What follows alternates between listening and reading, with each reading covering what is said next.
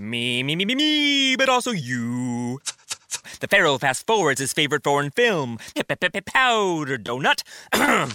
okay, what's my line? Uh, the only line I see here on the script is get options based on your budget with the name your price tool from Progressive. Oh man, that's a tongue twister, huh? I'm sorry, I'm gonna need a few more minutes. bulbous Walrus, the Bulbous Walrus. The Name Your Price tool, only from Progressive. The owl ran afoul of the comatose coxswain. Progressive Casualty Insurance Company and affiliates. Price and coverage match limited by state law.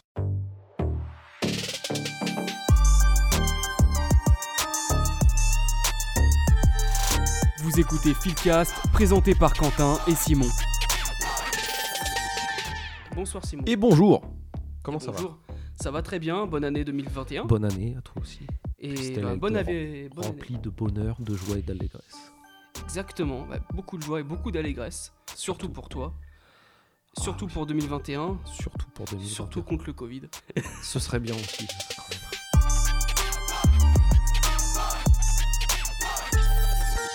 Il y a quelques mois, sur Instagram, je vous ai demandé de classer les meilleurs albums selon vous entre 1990 et 1999. Vous avez été nombreux à nous répondre et j'ai pris en compte tous vos top 5. À ma grande surprise, les deux albums qui ont reçu le plus de votes, ce n'est pas The Chronic, même s'il en a eu beaucoup, ce n'est pas Hunter the Wu-Tang, même s'ils en ont eu énormément, mais bel et bien Ilmatic de Nas. Normal. Donc là, on a l'édition des 20 ans qui est juste derrière moi. Et Doggy Style de Snoop Doggy Dogg. Voilà, pas Snoop Dogg, Snoop Doggy Dogg. À l'époque, il s'appelait Snoop Doggy Dogg. Qu'est-ce qu'on attend Qu'est-ce qu'on attend? On a aussi choisi un album de, ra- de rap français pour respecter les quotas, Cocorico, et c'est celui qui est celui qui est le plus revenu, évidemment, sans surprise, c'est l'école du micro d'argent, du Mhm. groupe marseillais Ayam. Il y a également des albums qui ont été cités qu'une fois, mais qui en valaient la peine, parce qu'ils sont trop, trop sous-estimés, en tout cas je l'estime. Do or Die de Hazy. Voilà, écoutez-le. Music Styles de 36 Mafia. Voilà, si vous aimez la trappe, etc., bah ça c'est vraiment à la genèse de la trappe. Ah ouais. C'est sombre, ça, un peu. Voilà. Music to Drive By des Comptons Mo- Mo- Most Wanted. Alors ça, c'est Action, Action Scarface qui me l'a suggéré. Et c'est un très bon album. Allez écouter les Compton Most Wanted. Allez écouter MC8. Mais celui qu'on va vous, dont on va vous parler aujourd'hui, celui qu'on a choisi, c'est le premier album de Corrupt, qui est un double album qui s'appelle Corruption. Voilà. Alors Simon, est-ce que tu es content de ces choix?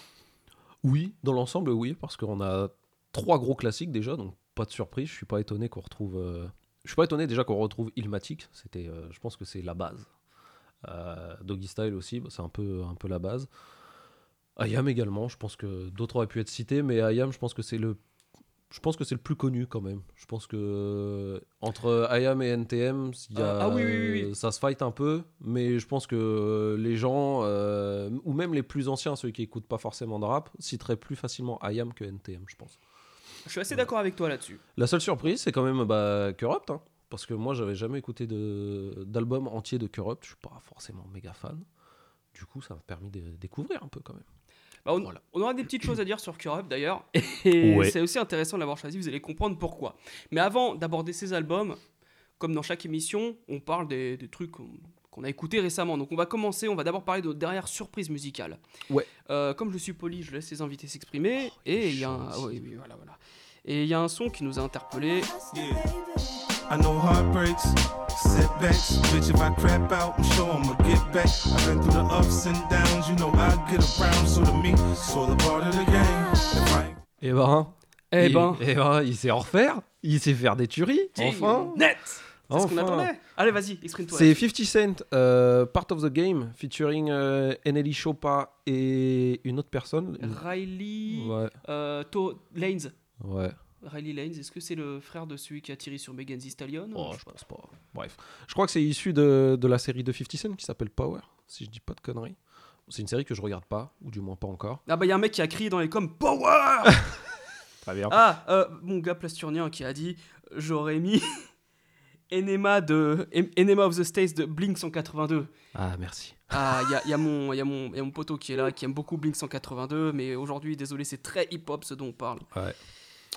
Voilà. Euh, le Et on aime beaucoup le batteur de Blink 182. qui est Travis Barker. Voilà, Barker. exactement. Barker, je Excuse-moi, je, on te laisse je te laisse continuer. Euh, non, bah, le son de 50 Cent, ça faisait. Déjà, ça fait plaisir parce que ça fait très longtemps qu'on ne l'a pas entendu, en somme. Parce que, mis à part euh, dire des conneries sur Instagram, vanner Floyd Mayweather ou ce genre de, de trucs, il s'est beaucoup investi dans la série places Power, de concert de Ja Rule. par exemple. Mais surtout, ça fait plaisir parce que ça fait longtemps qu'on l'avait pas entendu sur un son hip-hop commercial un peu, ou euh, enfin un son digne de 50 Cent, je pense. Tu vois, un truc bien travaillé, un petit refrain chanté comme on aime. Euh, c'est cool parce qu'il il s'investit un peu plus dans la, la jeune génération. Il invite Nelly Chopin quand même, et, euh, qui sort un bon couplet, qui plus est, en plus, avec du delivery, bien, tout ce qu'il faut. Donc, c'est cool, Ouais, ça fait plaisir. Justement, moi, ça fait quelques mois que j'écoute un petit peu NLE Choppa, donc j'écoute Mhm. pas beaucoup, beaucoup. Mais par Ouais. exemple, Broken Down avec euh, Roddy Rich, j'avais beaucoup aimé ce morceau. Ouais. Là, il est en feat avec 50 Cent, je trouve ça propre. NLE Choppa, Oui. c'est un, un rappeur de Memphis, il me semble. Ouais. Et euh, j'aime bien ce qu'il fait. Après. Sur ce, sur ce morceau, évidemment, j'adore, mais c'est très simple, parce que la boucle de sample, c'est la même Ah que- oui. qui a été utilisée par euh, Jeremiah et Ty Dolla, qui a été utilisée par Mary J. Blige. Donc, il n'y a pas de prise de risque là-dessus. Tu prends cette boucle. Même le plus mauvais rappeur, même euh, si tu prends euh, Kadiakta, il peut te faire un tube là-dessus. voilà. Alors, euh, ABN qui dit que lui, dans. Excuse-moi de revenir par rapport aux albums des années 90, mais je lis les, les commentaires au, au fur et à Mhm. mesure. Euh, Mos Def, Black on Both Sides, il aurait mis dans, dans la sélection. Ouais. C'est vrai que c'est un très bon album. Ouais, ouais. C'est un- alors, et puis il parle par rapport au. Et puis IBN, toujours la même personne, qui réagit avec euh, ce son. C'est un son popcorn, c'est juste pour le kiff. Oui, bah, carrément. Voilà. Bah, en même temps, quand c'est son 50, euh, voilà quoi. Pas non plus de grand chose à espérer. Ah bah Donc, oui, euh, de toute juste façon. à part des sons comme ça, je pense. Voilà. Le deuxième son que tu as choisi, Oh là là. eh bien on vit en France. Et là, ça découvre. pas, mélange pas, pas de collage, pas de collage dans le cola. Ça devient rouge comme les keufs à l'époque de Nicolas. Je suis un collab, entre vrais négros, on peut faire la collab. Autour de moi des chattes, Kalina des sacs, Lafayette. On me demande mes souhaits. Alpha, quoi. Voilà, c'est tout. C'est euh, ni plus ni moins. La, mixtape paye pas de mine, dans le fond, mais il, découpe comme il sait le faire, quoi. Donc c'est bien. J'aimerais bien, j'ai un petit souhait pour plus tard, quand il sortira son deuxième album, qui s'ouvre un peu plus. Parce que c'est bon, on sait qu'il est technique. Voilà, c'est exactement ce que je reproche. Mais euh, ce serait bien que, voilà, euh, faire un peu un délire où, comme Nekfeu, où tu t'investis émotionnellement, où tu t'ouvres un peu plus, tu vois, ça serait super chouette. Bah, je pense Ouais. qu'en fait, c'est pas dans ses objectifs. Tu vois, lui, son objectif, c'est d'être le rappeur le plus technique. Tu vois, c'est comme Ouais. Hill, c'est comme Danny Dan. Ouais. Euh, aux États-Unis, c'est comme Big L. et il se reconnaît plus dans cette euh, vague-là, dans cette mouvance. Euh, tu vois, typiquement, Freddie Gibbs. je me souviens, hier, j'ai vu un post de Iconic, petite parenthèse, euh, où il disait Est-ce que Ah oui, Gibbs je est chaud aperçu. Et il y, a un- il y a un mec qui a répondu en dessous Freddy Gibbs, il est ultra sous-coté. Et là, Iconic, il a eu la hum, maturité de lui répondre à ce que, ce que j'aurais répondu aussi. Mm. Non, il n'est pas sous-coté. Parce que regarde, euh, Alfredo, il était nommé aux Grammy Awards. Mm. Euh, il, a, il a apparu dans le, dans le Billboard. Ouais. Euh, il, il est respecté par, leur- par tout le rap game. Il n'est pas obligé de vendre des millions comme Lil Baby. Mhm. Ouais. Et en soi, euh, un mec comme Alpha One, euh, là, il a été disque d'or. C'est vrai que bon, deux ans après, disque d'or, c'est un peu. Voilà, mais c'est bien quand même. Bah oui. Et je pense qu'il veut rester dans cette mouvance-là. Il a pas envie d'être un hitmaker, il veut pas un- être un Nino, un Leto ou un. Non, non, mais bien sûr, mais t'es Ouais. pas obligé d'être un hitmaker pour euh, t'ouvrir, enfin parler un peu plus de toi, tu vois. Juste autre chose que du découpage en règle. Bon, c'est bien, moi j'adore, j'adorerais toujours, hein, tu vois, mais petit effort, quoi. Après, Alors, oula, dans le chat, il y a plein de trucs. Euh, merci les gars, le cracheur de feu. Donc, IBN a l'air de bien aimer Alpha One. Carrelage italien. Donc, oui, on, on a oublié Oui. de dire. oh, J'ai même Ouais, pas dit vrai. les titres. Le précédent, c'était 50 Cent, Nelly Choppa pour euh, part of the game. Part of je l'a Game. dit. Ouais. On l'a dit. Et là, c'était carrelage italien de Ouais. Alpha One. Mm. Parce que je crois qu'on a même pas dit Alpha One. Je crois qu'on a dit Oh, il est trop fort, il est trop fort. Bah oui, tout de suite. Alpha One, carrelage Ouais. italien. Euh, effectivement, la mixtape, je l'ai écoutée en diagonale. Alors, oui, Mm. c'est technique, ouais, c'est bon, mais au bout d'un moment, la technique, la technique, ouais, on a compris, t'es fort, t'es fort. Voilà. Voilà. Mais c'est vrai qu'on veut que ça soit un petit peu plus poussé. Ouais. Et petite déception avec le featuring avec euh, Freeze Corleone. Je sais pas, j'ai pas accroché. Autant rap catéchisme, euh, c'était. euh, Oui, Rap Catéchisme était très très bien. C'était très bien. Là, bon, oui, c'est bien, ça découpe. Ça, c'est sûr, il y a du talent. Mais, euh, je sais pas, Fresco Corleone, il a intérêt à se renouveler très vite parce que euh, c'est clair. il va commencer à, à tourner en rond Ouais. et on va vite l'oublier. C'est clair. Alors attends, Audi noir, shit gras, flash. Ah, Il y en a qui écrivent des trucs, c'est drôle. Euh, totalement d'accord pour Freddy, voilà. Chilo, salut Chilo. Ah bah c'est Oh, dis donc c'est Chilo. Bah oui C'est Malo. Salut à toi. Salut, de à Saint-Nazaire. On passe le salut à Saint-Nazaire. Voilà. Les Bretons. Non, c'est pas un pic sur Lil Baby Nogano. Non, au contraire, j'étais en train de dire que Lil Baby il vend beaucoup, donc justement c'était pas un pic. Mais on n'est pas obligé de vendre des millions comme Lil Baby pour, euh, pour avoir une bonne carrière, tu vois. Par exemple, tu Tout peux avoir une très bonne vie sans être millionnaire comme Elon Musk, tu vois. c'est. Ouais, très bien. Tout à fait. Alpha One monte en puissance, mais oui, exactement. Ouais. Alors, on va parler de, de- des deux sons que j'ai choisis. Allez. Euh, alors, il y en a un, j'ai triché parce qu'il n'est pas sorti cette année, il est sorti euh, l'année dernière. Bah, vous allez Bah, comprendre pourquoi je le Alpha passe. One aussi, hein, c'est l'année dernière.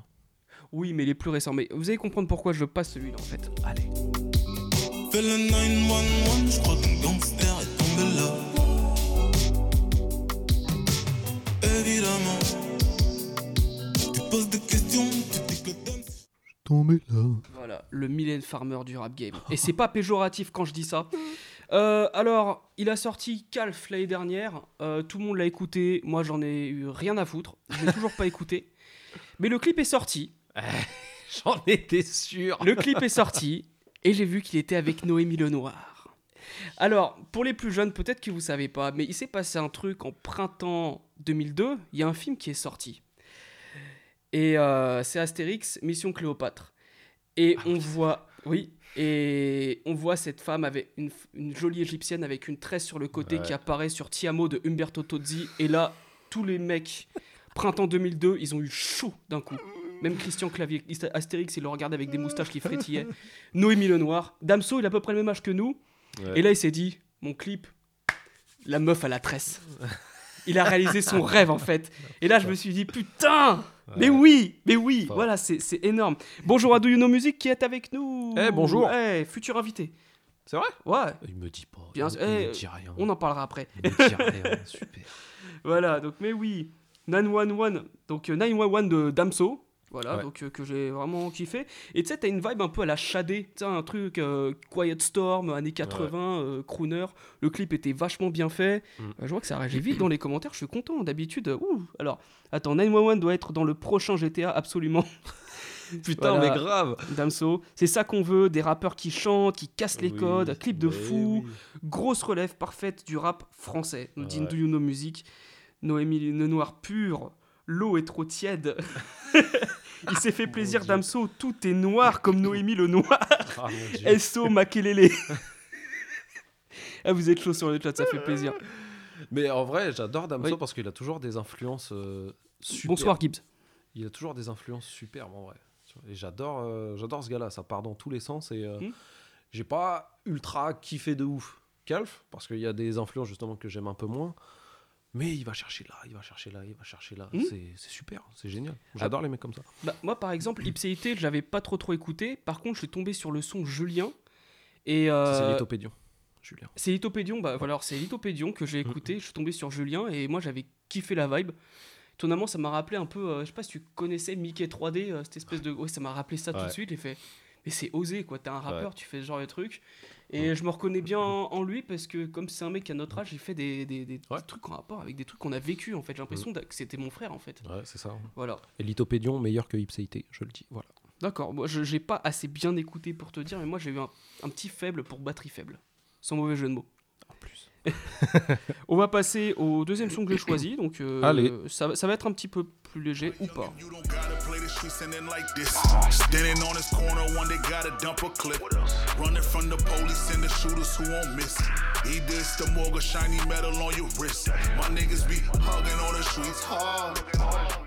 C'est au basse. Désolé, je suis obligé de me pencher pour atteindre ma table de mixage avec la nouvelle config, je suis pas encore bien rodé. Alors c'est au basse featuring Rick Ross sur le son Hug the Street, donc faire un câlin à la rue remix. Euh, bah déjà vous avez entendu l'instru, euh, c'est une instru de Rick Ross. Au basse c'est un mec que je connais pas trop. J'ai essayé de me renseigner sur lui, il a même pas de page Wikipédia. Euh, donc euh, C'est que t'as pas encore percé quand t'as pas de page Wikipédia. Ouais, mais euh, écoute, j'anticipe la vague. Voilà, il fait un feat avec Rick Ross. Rick Ross qui Ouais. lâche un super couplet. Mhm. Je l'ai fait, oh, bonne découverte quoi. Je sais pas c'est qui ce gars-là, mais il est très bon. hein. Bah, c'est Très très bon. soulful, très soulful comme j'aime bien, Pareil. tu vois. Donc, euh, L'instru, c'est de Rick Ross? Euh, l'instru, j'ai pas regardé. Parce que t'as dit que c'était une instru de, de Rick Ross. Oh là là, ça c'est. Je dis n'importe quoi sur le live. Faut pas m'écouter en fait. Faut pas écouter ce podcast, hein, d'accord Non, il est en fit avec Rick Ross. Je sais pas si. Ouais. Voilà. D'accord. Mais très bel instru, tout ce que j'aime. Ouais, l'instru, Et. Rick Ross, il, il est toujours bon sur des sons comme ça aussi. Mm. Facile, valeur sûre. Voilà. Ah, je vois que tout, tout le monde a vu que Do You Know Music est- était dans le, dans le chat. Donc, Do You Know Music, pour ceux qui savent pas, c'est une chaîne YouTube. Elle fait des vidéos sur la musique. Elle parle de Childish Gambino, de Lana Del Rey, de Kid Cudi, mais aussi de euh, plein d'autres artistes un peu plus variés, Janis Joplin, etc. Je vous invite à aller voir sa chaîne et je vois que les gens, ils ont l'air de bien l'apprécier. Et je suis content de l'avoir. euh, d'avoir en tant que qu'auditeur ce soir. Spectatrice. Spectatrice, voilà. Donc euh, c'est passé. J'attends le chèque. je rigole, je rigole. Do you know music, virement? Lydia. Alors, on commence. euh, on va commencer avec le premier album de l'épisode. Et donc, le premier album dont on va parler, c'est celui-ci. Cruising in a six cab, I'm on tarot Jeep, I can't call it. The beats make me falling asleep, I keep falling. But never falling six feet deep. I'm out for presidents to represent me. Say what? I'm out for presidents to represent me. En Donc- plus. Euh, chacun présente un album. Moi, j'ai décidé que c'était euh, Simon, qui est un petit peu plus new-yorkais que moi, qui va Ouais. présenter Nas Ilmatic, album sorti en 1994 sur Columbia. Je te laisse continuer la suite. Allez, c'est parti. Euh, alors, je crois que Nas, il était âgé que de 18 ans quand il a sorti cet album-là. Et c'est assez, euh, c'est assez précoce. En plus, sortir un album de ce calibre-là qu'à 18 ans, franchement, c'est euh, très très chaud. À ce moment-là, il est un peu présenté comme l'héritier du, rap game. Euh, l'héritier du rap game. L'héritier de, de Rap et de Rakim, plutôt. Euh, même, euh, même, schéma, Dream, peut-être maintenant encore plus poussé que, plus poussé que Kool Rap ou, ou Rakim. Euh, avant qu'il sorte cet album-là en 94, euh, il était un peu inconnu au bataillon. Il a son seul fait d'armes, c'est un featuring sur Live at the Barbecue du Main- groupe euh, Main Source euh, sur l'album euh, Breaking Atoms. Euh, Main Source, c'est le groupe en gros de Large Professor, euh, rappeur mais aussi euh, gros producteur des années, euh, des années 90. Euh, donc voilà, son seul fait d'armes, c'est un peu ça. Et en 92, il enregistre le titre Halftime, qui est présent sur l'album, mais qui à la base était prévu, qui est d'ailleurs sur euh, la soundtrack d'un film qui s'appelle, elle ou mon anti-sèche? Zebrahead. Zebrahead. Voilà. J'ai jamais entendu parler de ce film. Pas du tout non plus. D'accord. Voilà. Du coup, l'album sort en 1994, le 19 avril exactement. Euh, et en somme, il regroupe ce qui se faisait de mieux en termes de beatmaker à l'époque. Parce qu'il y a Primo, DJ Première, Pete Rock, euh, Large Pro forcément, Mhm. euh, et qui est le dernier? Q-Tip. Et euh, des gars qui étaient déjà là à l'époque, c'est les LIS. LIS. Ouais, c'est les gars qui. Ce qui me vient, le- la prod qui me vient en tête là des LIS, c'est Black Republican de Nas sur Hip Hop Is Dead. Et quand tu vois qu'ils ont produit, ils font, euh, je crois qu'ils font Life of Beach. Ouais, mais c'est ça en fait pour moi. Ouais. LIS, c'est Life, Life's the Beach, Ouais, you die. ouais. Et euh, ils passent de ça à Black Republican sur Hip Hop Is Dead. Les gars, ils sont là. Et je crois qu'ils ont exclusivement collaboré qu'avec Nas. hein. Ils ont jamais vraiment trop, euh, trop bougé un peu. Si, si, si, justement, Si j'en parlerai après. J'ai une petite anecdote d'ailleurs. Bon, très bien. Euh, voilà, un album assez court comme j'aime. Ouais, 20 piges, me dit euh, Action Scarface. Ah bah ouais, voilà, 20 ans. Ouf. Euh, ça fait ouais, ça fait plus de plus de 20 ans même, euh, mais attends. De quoi, 20 ans quand Nas il est quand il a sorti l'album ou Ah ouais, non, c'est plus que, que 20 ans en fait, là, ça va faire Non, 30 ans. Oui, Là, mais- c'est parce que là, c'est l'album des 20 ans, il est sorti en 2000 en 2014, ça. ouais, ouais, c'est ça. Ah non, il a commencé ah, à l'âge de Voilà. 20 ans, putain. C'est ouais. ça, ouais. Faut suivre, Quentin. Euh, voilà donc 10 titres dont une intro, ce qui était assez rare à l'époque aussi parce Mm. qu'on était plus sur du 15, 16, 17 voire peut-être même plus des fois. Et là 10 titres moi c'est moi ça me parle hein, tu vois. Et euh, commercialement ça n'a pas tellement marché hein. Euh, tout début quand c'est sorti, ça n'a pas non plus super bien marché. Il a été platine qu'en 2001 seulement. Ah ouais? Et ouais. Et ouais. Attends, Et c'est, mais c'était c'est le genre d'album que tu sors, mais qui, euh, il a, il a pas tout de suite eu les lettres de, les lettres de noblesse. hein. On a dit oui, c'est bien, c'est Nas, euh, super bon, tout ça, etc. Mais petit à petit, ça a tourné dans la rue, dans la radio, tout ça, etc. On avait le potentiel de Nas, et quand tu sors les autres trucs derrière, tu dis ouais, mais Ilmatic c'était quand même bien mieux, tu vois. Donc, Ce euh, que vient de dire du No Music, c'est ce que j'allais j'allais dire aussi. Ouais. It Was Written, il était très très lourd aussi. Un- Ah, je suis pas d'accord. Je parlerai Written après. Mais pour moi, It Was Written, euh, en tout cas, elle le disait aussi dans sa vidéo, parce que Ouais. Duno Music a fait une vidéo sur Nas, j'ai regardé, Mhm. euh, je l'ai revu euh, récemment, et elle disait que celui-là, il a, il a cartonné, Ouais. contrairement à Ilmatic, Bah oui. grâce au tube avec. euh, Bah avec Street Dreams et, euh, et le son avec. Laurie Enfin, Neal, Good voilà, je vais dire Marie Ouais, J. ouais.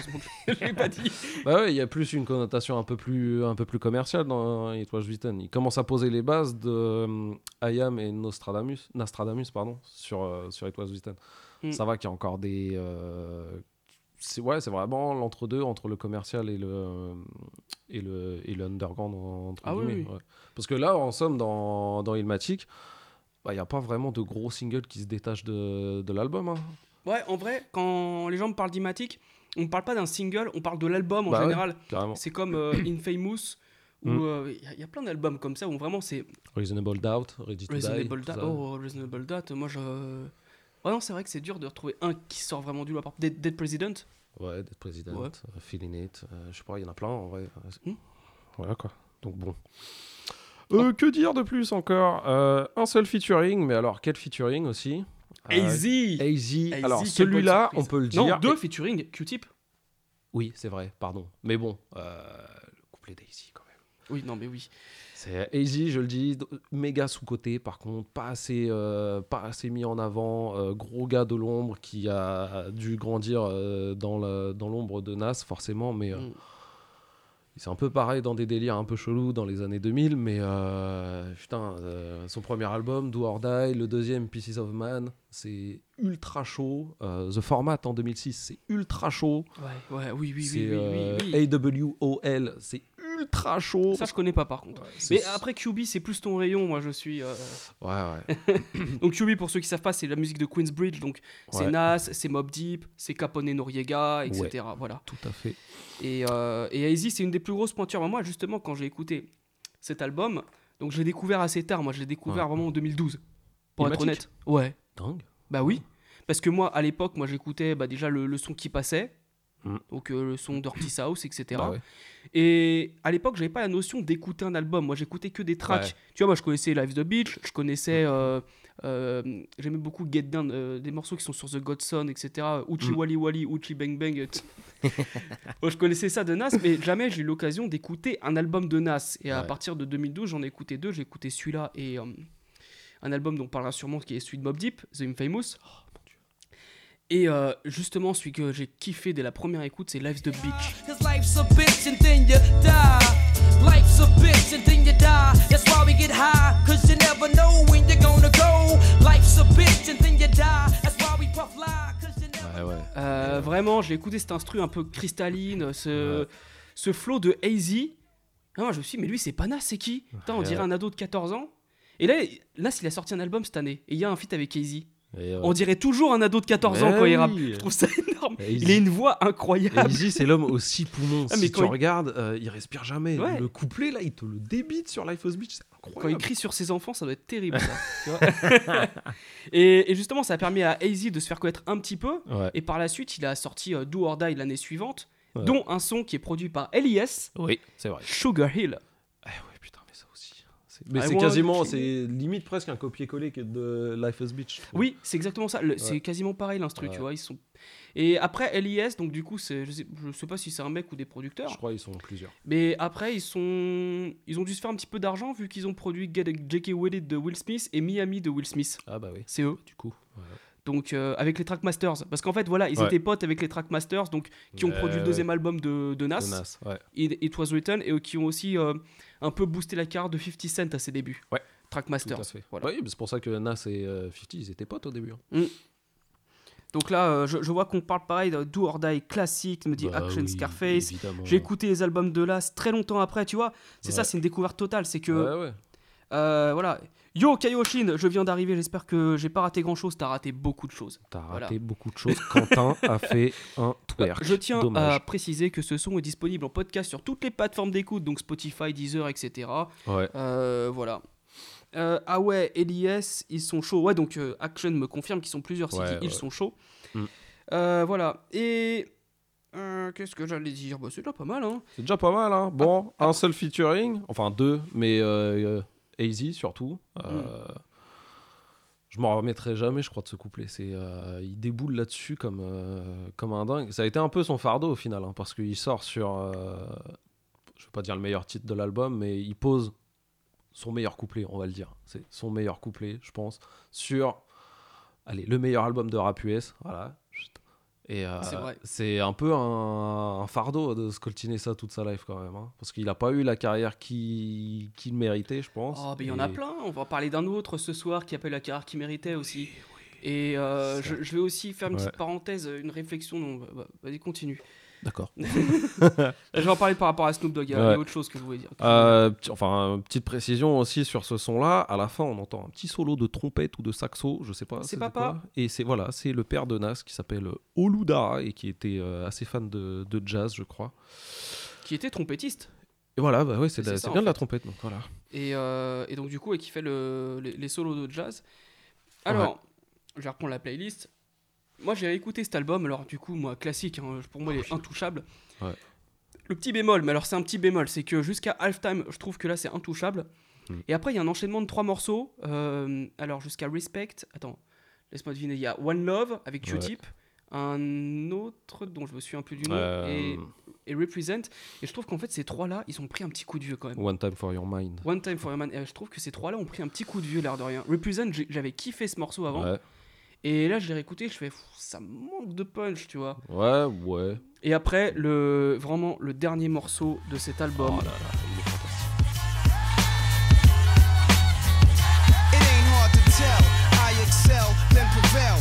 is contacted, I attract clientele. My mic check is life or death, breathing the sniper's breath. I exhale the yellow smoke of Buddha through righteous steps, deep like the shining. qui sample Human Nature de Michael Jackson, mais Ouais. tellement bien samplé, avec Ouais. une trompette qui revient, qui, que, Mhm. que je kiffe. Ouais. Et en plus, t'as vu les passages Michael Jackson, il te sample le début, et le moment où il fait une voix qui fait pas la papa, pas la papa. Ouais, ouais. C'est un de mes titres préférés, le dernier. Je, je crois aussi que c'est un de mes titres Il préférés ain't avec du hard recul. to tell, je crois.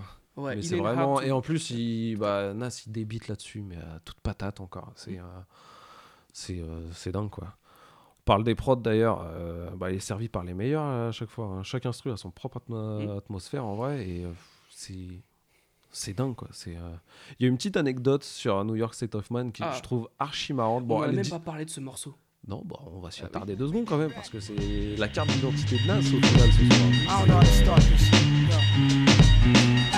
Rappers are monkey flipping with the funky rhythm I be kicking. Musician, inflicting composition of pain. I'm like Scarface, sniffing cocaine, holding an M16. See with the pen, I'm extreme. Now, bullet holes left in my peak holes. I'm suited up with street clothes. Et même, pour une fois, c'est un des rares artistes à avoir fait une partie 2 donc de ce son-là, et qui est très bien aussi. Tu vois, il y a New York State of Euh, Mind Partie ouais. 2 sur I Am. Sur le- I Am, ouais. et bah, il est pas mal aussi. C'est dans, dans un autre registre un peu différent, mais c'est bien. Il y en a toujours des fois qui essayent de faire des, des suites comme euh, bah, Rick Ross, il est archi fan, il a fait je sais pas combien de Maybach Music ou de, ou de ce genre de, de trucs, tu vois. Et euh, là, la, New York, la partie 2 est plutôt cool. Alors, là, il y a une question très simple qui a été posée par IBN, mais qui est essentielle. D'après vous, donc d'après toi et moi, qu'est-ce qui fait que cet album est un aussi grand classique? Il y a, si je peux répondre hein, tout de suite, il y a les prods déjà qui sont, euh, Mm. qui sont dingues parce que je crois qu'il n'y a pas non plus. euh, Gangstar avait, avait commencé, tu vois, donc pre- euh, premier il était déjà dans le, dans le game, mais il avait, je crois qu'il n'avait pas autant d'instru aussi percutantes, tu vois. Euh, les prods font un gros travail. Il y a Nas aussi. euh, le gars, à 20 ans, il réussit quand même à, à cocher toutes les cases du rappeur. Il n'y a pas un défaut sur le flow. Il n'y a pas un défaut dans les lyrics. Il y a une maturité qui se dégage de tout ça. Euh, c'est la vraie vie. Et euh, je crois que beaucoup, beaucoup de gens sont vraiment euh, reconnus dans ce qu'il ce qu'il racontait. Il y a un truc aussi très sincère.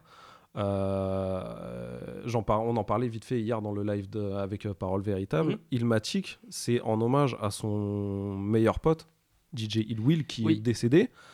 Et il y a un autre truc aussi, la chanson qui s'appelle One Love, elle est écrite pour euh, Cormega, un rappeur proche, très proche Oui, de, de Nas. De The qui- Firm. Ouais, c'est ça, Ouais. de The Firm, qui était en prison à ce moment-là. Et en fait, je pense que le gars était euh, très sincère, très vrai et très naturel dans, dans ce truc-là.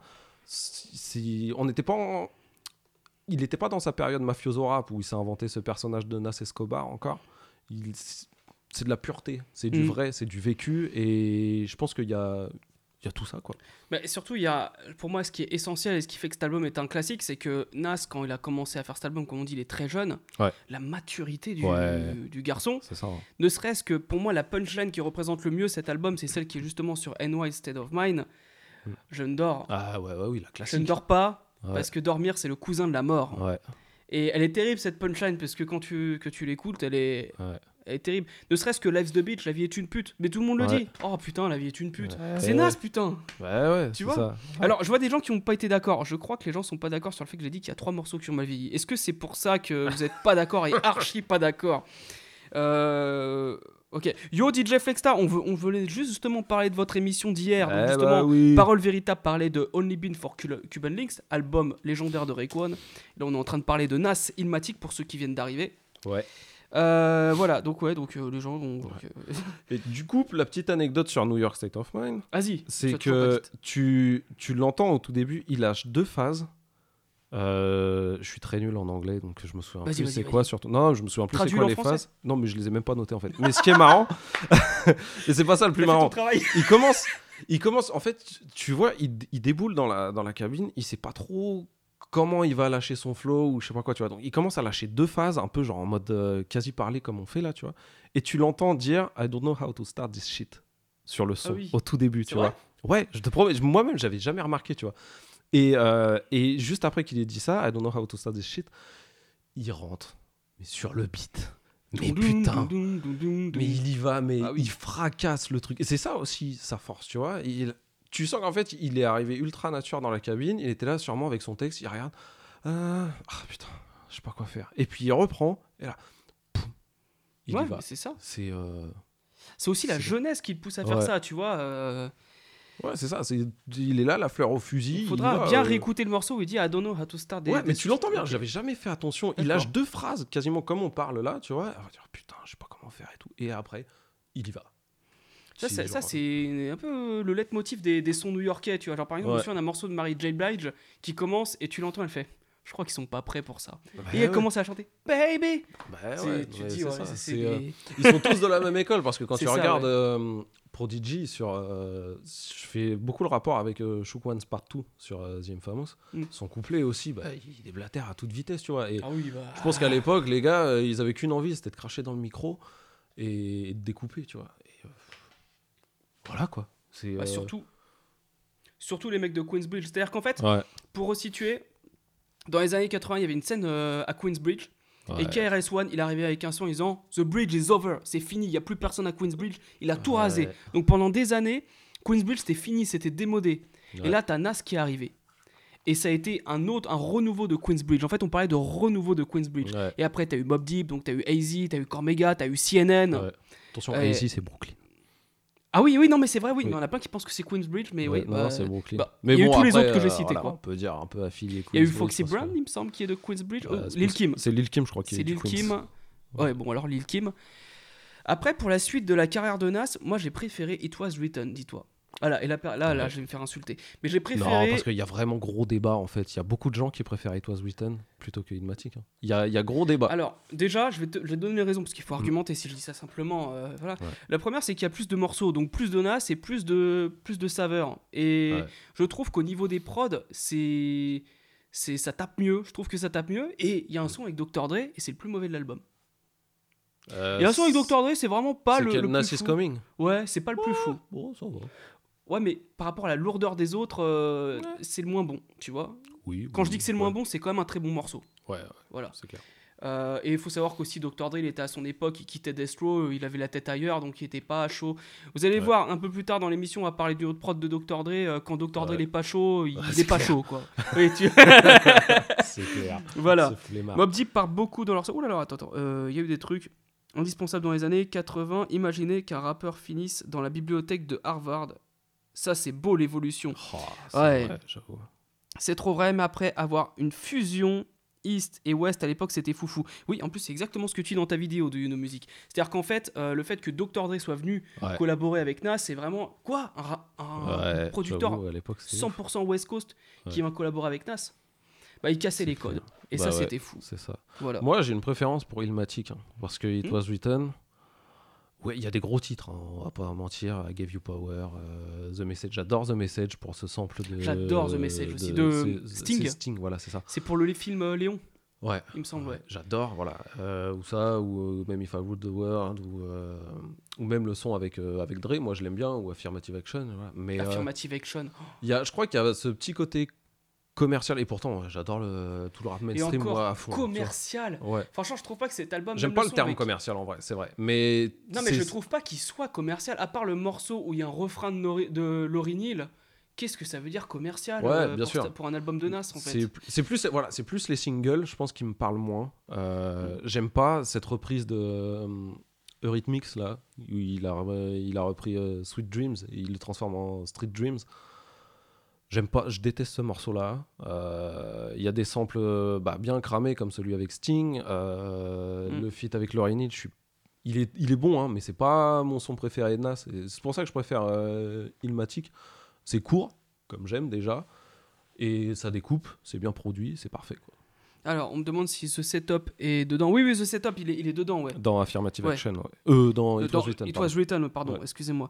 Au passage, à savoir, Nas était impressionné par un rappeur en particulier, c'est notre fameux Big L, parce que euh, Psycho, il est très fan de Big L. Donc, euh, voilà, il, est- il aime, il aime, comme toi, il aime les découpeurs. Eh oui. Et, euh, et donc, du coup, voilà, Nas, donc on peut pas dire énormément de, de choses, on aura des millions de choses à dire. Ah oui. Malheureusement, c'est pas une spéciale Nas, Ouais. donc on va passer au deuxième album. Allez. Allez, et là, on va plus de mon côté, un côté un petit peu plus ensoleillé.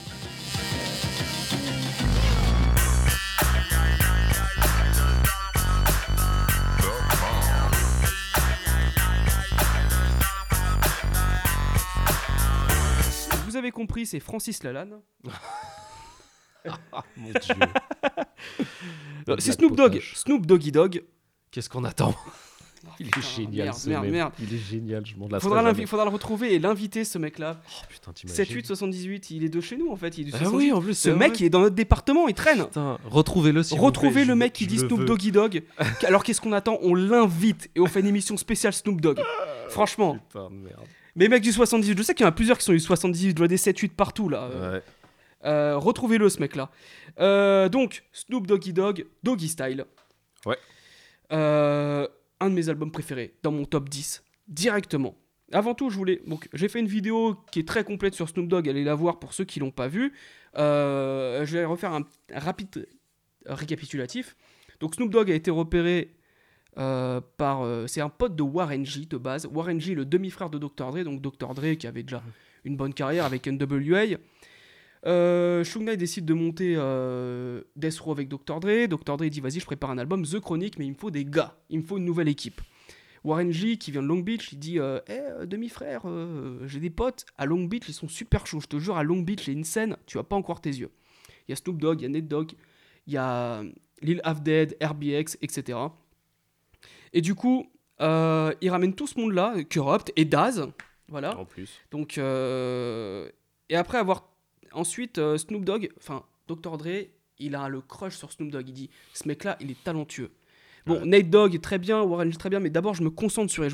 D'abord, on fait péter lui, après, on fera péter les autres. Et euh, on lui propose de faire un, un son euh, pour une, euh, un film qui s'appelle Code 187. Je crois que c'est non, c'est je crois que le film s'appelle Dick Cover en fait. Oui. Et du coup, Snoop Dogg lâche un couplet avec ce fameux Cause it's net 7 on a undercover cop. Donc en gros, euh, un code 187 sur un flic infiltré, ça veut dire euh, code 187, c'est quand les flics ils disent on a un code 187, c'est quand il y a un meurtre. Voilà pour la petite histoire. Et euh, du coup, euh, Snoop sur The Chronic, il déchire tout. Il est présent sur la quasi-totalité de l'album. Parole véritable, ils ont parlé de The Chronic. J'ai pas pu, j'ai pas pu me libérer à ce moment-là, mais euh, allez écouter Parole véritable qui parle de The. Chronic.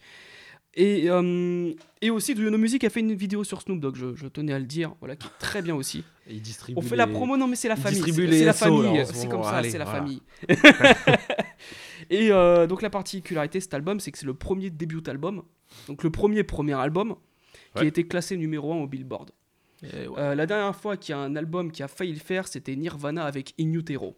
Donc là, on est comparé à du, à du rock. On est, le rap est comparé à du rock, c'est qu'on atteint un niveau très très haut. Quoi. Eh ouais. Et euh, c'est marrant que j'ai mis ça.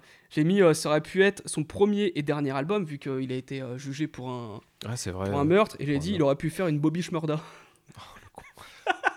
qui va sortir bientôt, on pense à lui. Et donc voilà, je l'ai là. Donc une, une cover incroyable qui a été dessinée par Joe Cool.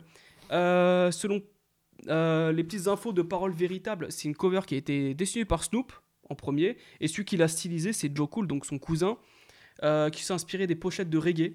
Ah ouais de- d'un mec qui s'appelle Wil- Wilfried Limonius, qui faisait des pochettes de reggae un peu dans le même genre dans les années 70. Et, et puis voilà, donc là, ce qu'on retrouve là-dessus, c'est plein de couleurs différentes, des prods, enfin, c'est, ils mettent producteur exécutif Suge Knight, mais bon, les prods sont faites toutes par Dr. Dre. Je me demande le- même s'il n'y a le- pas du Daz ou du Warren G, mais bon, vu que c'est Death Row, c'est pas crédité, on ne le saura jamais. Ça, c'est sûr. ouais. Voilà. Tu, tu dis. Le producteur exécutif, c'est celui qui avance la thune pour, euh, pour l'album. C'est pas le producteur euh, qui fait les sons. Ouais, mais vu qu'il avance la thune, c'est aussi celui qui décide. Donc, euh, oui, enfin, Ouais. je vois ce que tu Oui, c'est Suge Knight. Ouais. Mais euh, il y a peut-être aussi une décision de Dr. Dre derrière. Je sais pas Et- si Shug, il était un peu directeur artistique ou pas du tout en vrai. Ah bah ça, euh, justement... euh, C'est pas trop, hein, parce oui, que alors, oui. il mettait la pression genre sur ses artistes, ça tout le monde le sait. Oui, mais- il y a une petite anecdote par rapport à, à ça, je crois que je l'ai dit dans un podcast et je vais le redire ici, c'est par rapport au son Ain't No Fun. Euh, à un moment, Warren G, il commence son couplet, il dit dans une, dans une voiture bleue. Il faut savoir que Snoop Dogg, Warren G, tout Ah ceux de bah Long oui. Beach, ce sont des Crips. Et, Et euh, Knight, c'est un Blood. Donc il y a deux gangs rivaux à LA, ce sont les Bloods et les Crips. Euh, Knight, il lui a dit, dis donc, pourquoi ta voiture, elle est bleue, là Euh, tu, tu vas dire a red car. Donc en fait, s'il dit a red car, c'est parce que Knight lui a mis la pression. Donc il a une décision un petit peu artistique, mais il met aussi la pression. Ah quoi, ouais, voilà, c'est quoi. la direction Knight, quoi. Voilà. Euh, ouais, donc on va parler des, des sons un petit peu plus en détail. Euh, les prods, ben, je les trouve euh, incroyables. Tu vois, par exemple, bah là, on a écouté Who I Am, c'est mon son préféré de l'album, mais ça le restera. Parce ouais que c'est. Ouais, c'est un de- je te jure que t'as beau me dire, ouais, The Shiznit est très bien, and Juice, etc. Mais Who I Am, je n'arrive pas à m'en lasser. D'or, dès que ça démarre, il fait. Je suis comme un fou. La grosse basse, euh, le refrain qui reprend Atomic Dog. Et quand j'écoute, quand j'ai écouté Atomic Dog après, j'ai fait, ça manque de saveur. Et c'est où Dr. Dre, même quand tu regardes, quand tu écoutes California Love et qu'après tu écoutes la version de Joe Cocker, tu fais ouais, c'est un peu mou du Ouais, genou ouais. quoi. C'est clair.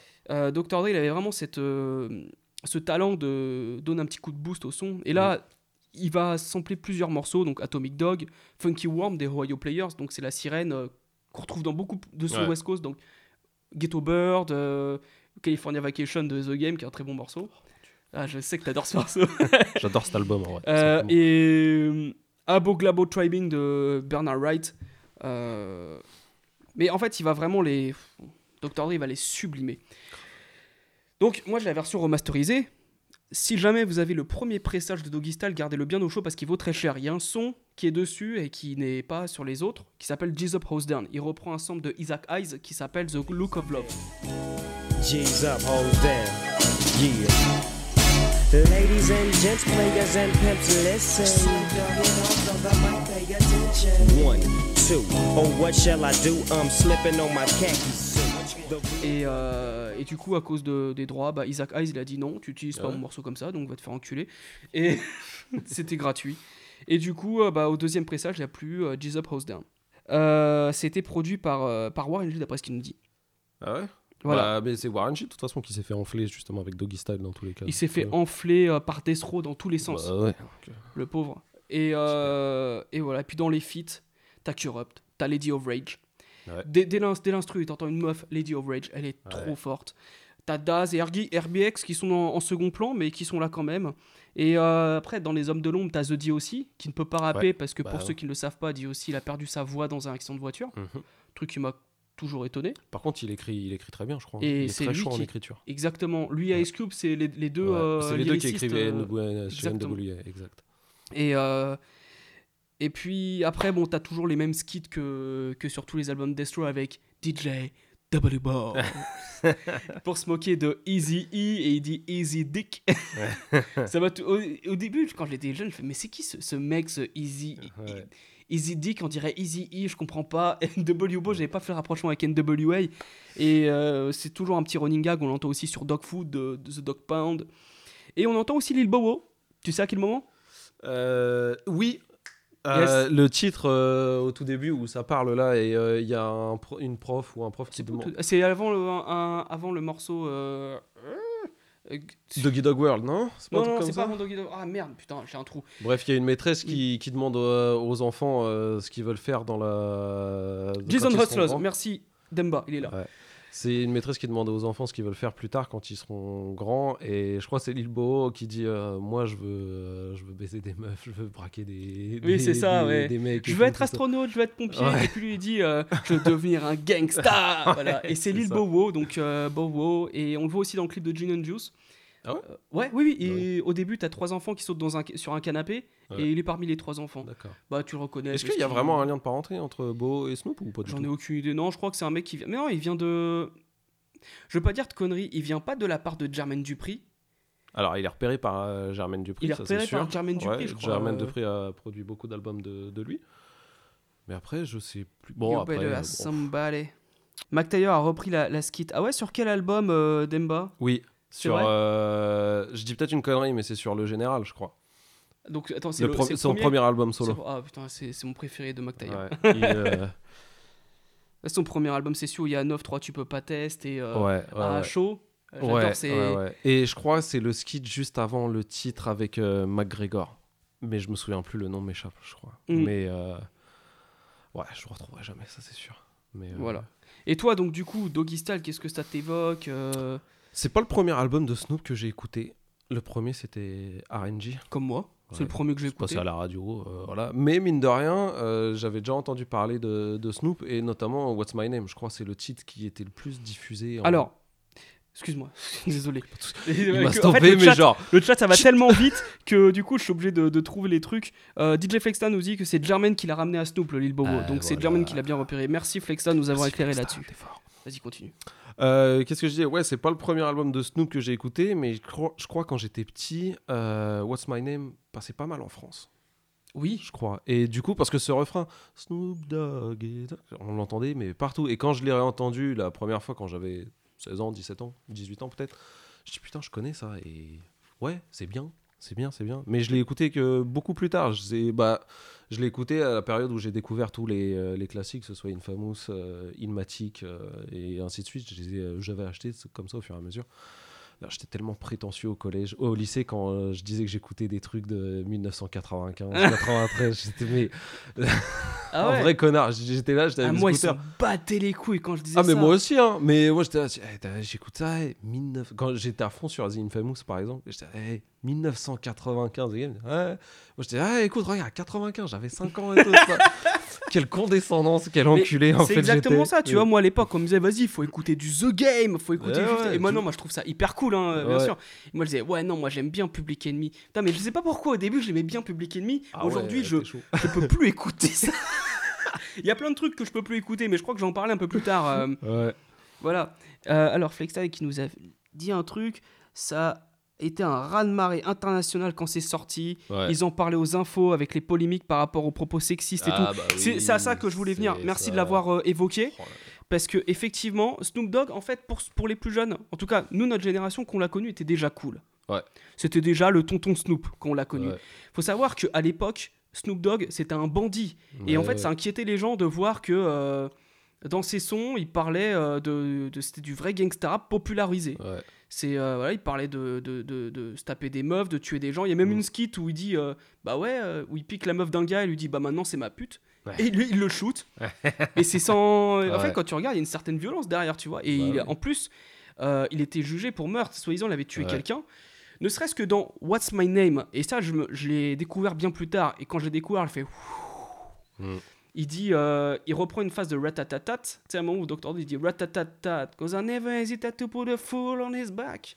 Parce Ouais. qu'il faut jamais hésiter à tirer dans le dos d'un mec quand il se Bah, barre en courant? c'est. C'est violent. Ouais, c'est d'une violence Mais- incroyable. Mais, là où c'était très imagé et très, très poétique sur la côte, euh, sur la côte est, sur New York, à Los Angeles, les mecs ils faisaient pas dans la demi-mesure. hein. C'était bah voilà, je baisse ta meuf, euh, je te shoot dans le dos. Ouais, mais c'est- dans le folklore, ouais, mais avec, avec Ouais. des sons groove, donc ça passe Ouais, bien. ça passait Tu bien, vois, que, bah, justement, quand on parle de Ain't No Fun, c'est un hymne au gangbang, euh, et Nate Dogg, il arrive avec sa voix suave, euh, et elle va lécher mes boules. C'est incroyable. C'est fou de passer Voilà. des sons comme ça. Alors, euh, il y a un mec qui a dit, Ah, vous avez pas parlé de Murder Was the Case? Oui, bah alors, Eh c'est un de oui. nos morceaux préférés de l'album. Bah, je crois que c'est mon préféré. temps. ouais. Molo, Molo. Bordel. As I look up at the sky, my mind starts tripping, a tear drops my eye. My body temperature falls. I'm shaking and they breaking, trying to save the dough.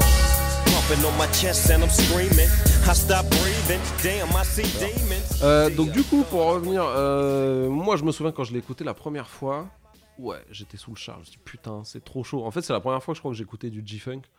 Et je fais, ah ouais, c'est ça, c'est... Je crois que j'ai beaucoup plus kiffé ça, je suis beaucoup plus rentré dans le délire euh, Doggy Style ou The Chronic plutôt que euh, Illmatic, par exemple, si on peut faire une comparaison un peu, peu, un peu, un peu fallacieuse. Euh, j'ai beaucoup plus kiffé Snoop Dogg et The Chronic parce que c'était euh, c'était beaucoup plus mélodique, c'était beaucoup plus euh, des samples ultra cramés et c'était beaucoup plus c'était limite chanté des fois en plus. Donc je trouvais ça beaucoup plus euh, beaucoup plus cool. Aujourd'hui, par contre maintenant, bon, G-Funk, euh, moi ça me casse les pieds en vrai. Donc euh, c'était un plaisir Ouais, de le mais je crois qu'en fait, faut être dans le délire, tu vois. Si t'es pas dans le délire G-Funk, t'adhères pas. Moi, je suis totalement ça. dedans, donc. euh. Mais c'était un plaisir quand même de le réécouter plusieurs fois, parce que pour préparer l'émission, je l'ai bien réécouté Mm. plusieurs fois, et c'était quand même super cool. Et ce que je kiffe, c'est qu'il y a quand même des, des gros morceaux, et des morceaux que je trouve un peu moins bons, mais les gros Lesquels, morceaux... lesquels tu trouves moins bons, Alors, justement? qu'est-ce que j'ai noté? Bah, je les ai pas notés justement, j'ai noté que les meilleurs. En fait, si tu veux, moi j'adore par exemple Gin and Juice, Murder Was the Case, Ain't No Fun, What's My Name, Doggy Dog World. Ouais, donc les, Voilà. les, les- les tubes. Voilà, les tubes. Et tous tous les autres sons, ils sont pas mauvais. hein. Ils sont, c'est très bon, ils font le charme de l'album et tout, tout ça. C'est comme quand tu parlais d'Ilmatic tout à l'heure où il y avait trois sons que t'aimais moins. Eux, ils cassent pas le rythme parce qu'en fait, les gros tubes, qui, les gros titres que j'ai cités là, ils englobent le tout et donc ils permettent de faire redescendre un peu la pression, tu vois. Genre, on a une grosse, une grosse bifle là avec euh, Ain't No Fun. Bah, derrière, tu peux te reposer peut-être avec un. Eh, c'est le mot, bifle, hein. Je savais que t'allais. euh, voilà. tu peux te reposer un peu sur des sons un peu moins marquants, entre guillemets, tu vois. Et, euh, Hymne à la tournante aussi. Et il continue dans le chat. Ah là là. ouais. Donc euh, non, c'est euh, bon, ça reste euh, classique. J'adore. euh, c'est sûrement un de mes albums de Snoop euh, préférés. Je le mets en deuxième ou troisième sûrement, mais euh, classique. Voilà, c'est la base, la base. Alors, Demba nous a dit un truc et je suis totalement d'accord avec lui. Il a crié The Shiznit Bah, juste après Who I Am, c'est mon morceau préféré, The Shiznit. Hopping, stopping, hopping like a rabbit. When I take the Nina Ross, you know I got to have it. I lay back in the cut, retain myself. Think about the shit and I think it well. Je trouve que bah, au début ça, ça a du mal à démarrer parce que tu t'as t'as DJ W Ball qui parle. De Et, après, quand le beat il démarre, t'as espèce de petite flûte, t'as une base de, de Dr. Dre et Snoop Dogg, il rappe tout en one shot en fait. Ouais. Sauf que quand c'est You God qui rappe en one shot, c'est nul. You God du Wu-Tang Clan. Quand c'est Snoop Dogg qui rappe en one shot, il est confiant. Ah ouais, mais il y a une chose qui fait la diff, hein, le charisme, c'est tout. Le charisme de Snoop Dogg, ouais, mais Snoop Dogg a un charisme incroyable. Ouais. Et euh, si aujourd'hui, euh, même ma mère, elle écoute Snoop Dogg, c'est aussi parce qu'après, il est devenu un tonton cool et qui. Ouais. Voilà, c'est. C'est clair. C'est génial parce qu'en fait, moi j'ai une image de quand j'étais plus jeune. Il y avait une émission sur la 6 quand on rentrait de l'école, je crois que c'était des classements, ils faisaient des espèces de top 3 de Ouais. je sais pas quoi. Et ils avaient passé un extrait de Who I Am, où Ouais. justement avec ses effets de morphing incroyables, j'étais avec ma mère. Et elle dit, Hein, c'est rigolo. Sauf qu'en fait, le mec il parle de tuer des gars dans, dans ce morceau. Et ça fait effet Eminem, tu vois. Mes, parents me laissaient écouter Eminem parce que c'était bien, mais il parlait de, de tuer sa femme. euh, C'est. Chaud. hein. Bon bah voilà, c'est ça. On a tué personne depuis, donc tant mieux. Il fallait qu'on parle de Murder Was the Case. Oui, Pourquoi bah, ah, ce titre? Et pourquoi, ce titre, Eh ben parce qu'il Hein était accusé euh, Ah de. En fait, il était en plein en plein procès quoi. Bah ouais, il ça. a en fait il était complice d'un meurtre. Euh, apparemment, il conduisait une voiture. euh, Il y a eu un drive-by. euh, Il y a un mec Ouais. qui est mort d'un gang adverse, un gang de Venise. Lui, il est des Rolling 60 Crips Oh là, la si je ne me précision. trompe pas. Et un, un gang des Venise, Venise, je sais plus quoi. Et il a tué un gars, donc une balle dans le dos, comme il le dit dans son morceau sur Who I Am, tu vois l'insolence. Faut toujours tuer un mec dans le dos. Et le gars il est mort avec une balle dans le dos. Parce qu'en fait chez les gangs, quand on te tue d'une balle dans le dos, je sais, j'ai j'ai été Crips pendant un moment, j'ai des tatouages, je les montre pas. quand on te tue dans une balle dans le- euh, d'une balle dans le dos, c'est une humiliation. Ça veut dire que tu t'es barré en courant et qu'on Bah ouais. t'a tué. Mm. Euh, et c'est pour ça qu'il en parle à chaque fois. Et il a fait ce morceau Murder Was the Case. En gros, il a même fait un court métrage, il a même fait une BO que j'ai Ouais. euh, qui traîne dans mes CD pour proclamer son innocence. D'ailleurs, Mhm. il l'a, il l'a, il l'a chanté sur scène pendant un concert. Il était sur un fauteuil roulant. Un moment, il se lève, il dit "Je suis innocent." Ouais. Voilà, c'était un petit peu l'histoire du Mhm. morceau Murder Was the Case. Et je crois que c'est mon morceau préféré parce que c'est celui qui sonne le moins G-Funk, Mm. je crois, et qui est un peu plus new-yorkais, entre guillemets. Batterie faible. J'ai oublié de brancher mon ordinateur. Veuillez m'excuser. Euh, alors, ma question simple. Est-ce que ton album préféré de Snoop Dogg, c'est toujours... euh, C'est toujours. C'est toujours Ego C'est Trippin'? Ego Trippin. Il y a rien à faire, je veux rien Mais entendre. pourquoi Ego Trippin' C'est Ouah, c'est le plus dingue. C'est celui qui part dans toutes les musicalités. C'est euh... Ego Trippin. C'est produit par. euh, Merde, les noms m'échappent. Voilà. Euh, Le gars qui a inventé le New Jack Swing là. Teddy Riley. Merci. Eh, voilà. S- Psycho, il m'a il m'a grillé. Il m'a dit que mon gangster, c'était Phil Crip. Phil Creep. Phil Creep. Oui, donc c'est produit par Teddy Riley, qui a produit un, le meilleur album de Michael Jackson pour moi, qui est Dangerous. Oui. Bon, si on Et veut. voilà, et Thriller Thriller Oui, Thriller, c'est un très bon album, mais moi, personnellement, je préfère Dangerous. Voilà, donc c'était produit par Teddy Riley, Ego Trippin'. Ouais, ouais. entre autres. Et euh, je trouve qu'il y a justement ce côté années 90, euh, surtout sur le début de l'album, qui, est, euh, qui est super avec le, le son. avec euh, Il y a Corrupt qui fait des ad- adlibs sur euh, le son, le, le titre, je me souviens plus. Il y a Snoop Dogg is Out, euh, tout ça, tout ça. Je sais pas, c'est. C'est le plus euh, c'est le plus expérimental et c'est un des plus assumés. Je sais pas il est trop bien. Et Bah- Snoop en plus souvent il y en a ils disaient bah il se repose un peu sur euh, son flow où il avait un flow de plus en plus fatigué tout ça. Et là il sort des pépites. Et euh, Bah, la pépite, pour moi, c'est le, le Sexual Eruption. ouais. Mais après, euh, ouais, il y, il y a un son que j'ai bien aimé où il reprend du Prince. c'est cool. Cool. Qui est cool. mortel ce Ouais, son. mais, mais- c'est un son de. Prince. Écoute le son de. Ouais. hum, C'est The Time, c'est le groupe de Prince. Ouais. Tu verras euh, quand même. Ouais. Et euh, il y a aussi un morceau euh, blues ou country qui s'appelle My. Medicine où ça parle de marijuana. Et Ouais. moi j'ai trouvé. Est-ce que c'est banni quand on dit ça? Il parle de plantes. Et ça j'ai trouvé cool, mais à part ça, je sais pas, moi j'ai pas trop accroché à cet album. Il est pas dans mon top 5 en tout cas. Ah ouais, oh, moi c'est mon préféré. C'est D'accord. euh, on ça change un peu des, des sons des Dogano est d'accord avec moi, Dangerous, il adore cet album de Michael. Toi c'est Bad de Michael Jackson que tu Ouais. préfères. Ouais. tout à fait. Euh, pour revenir à Ego Trippin, euh, Snoop se détache encore un peu plus des, euh, des Neptunes. Je trouve que l'association Snoop et Pharrell Williams, c'est bien, mais je trouve pas que ce soit un bat de. Je truc. quitte cette émission. Non, non, mais c'est incroyable, Snoop et Pharrell Williams. C'est Ouais. beautiful, c'est Drop It Like It's Hot. Quand ils sont revenus pour collaborer ensemble après euh, le succès de Happy et Girl, ils ont fait Bush et c'est un album de funk incroyable. Pour moi, c'est un de mes albums préférés de Snoop, mais je peux pas pas, le écouté celui-là, catégoriser. peux pas. Bah, il est super bien, franchement. Mais euh, non, et je trouve que ça repart justement. euh, en fait, tout le monde attend, depuis 100 ans, tout le monde attend que Snoop refasse un Doggy Style numéro 2, tu vois. Et Boss Life, mais Boss Life, c'est pas sur, sur Non. Ego Tripping. Boss Life, c'est sur The Blue Carpet Treatment. tout à fait. Voilà. Voilà. Et euh, tout le monde attendait un Doggy Style numéro 2 depuis. Même il y a des gens qui attendent encore, je crois. Donc, euh, des mecs bleus, euh, vraiment keblo dans le passé, tu vois. Et je trouve celui-là, c'est celui qui se rapproche le plus de la période de Snoop des années euh, début 90, du début de sa carrière, du moins. Euh, rien que la cover qui a fait, bah, elle fait ultra, ultra old school, je trouve. Le gars euh, assis accroupi devant son 4x4 là. Oh, je la trouve nulle, la, co- cover. Ouais, putain, moi Oh, j'adore. Ouais. C'est euh, ça rappe. euh, Bah, tu vois, par exemple, The Blue Carpet Treatment, euh, juste le bleu qu'il a utilisé pour cette cover, je la trouve incroyable. Ouais, elle est très belle aussi. Mais ouais. euh, autant Ego Tripping, j'aime pas trop la cover, Ouais, pour putain, être honnête. Moi j'adore. Ouais. Moi j'adore tout moi. Et euh, surtout le dernier son avec Charlie Wilson, quand c'est Goodbye. Ouais, mais après, quand c'est Charlie Wilson, ça, ça compte pas. euh. mais quand c'est Charlie Wilson. Non, c'est super. euh, je sais pas.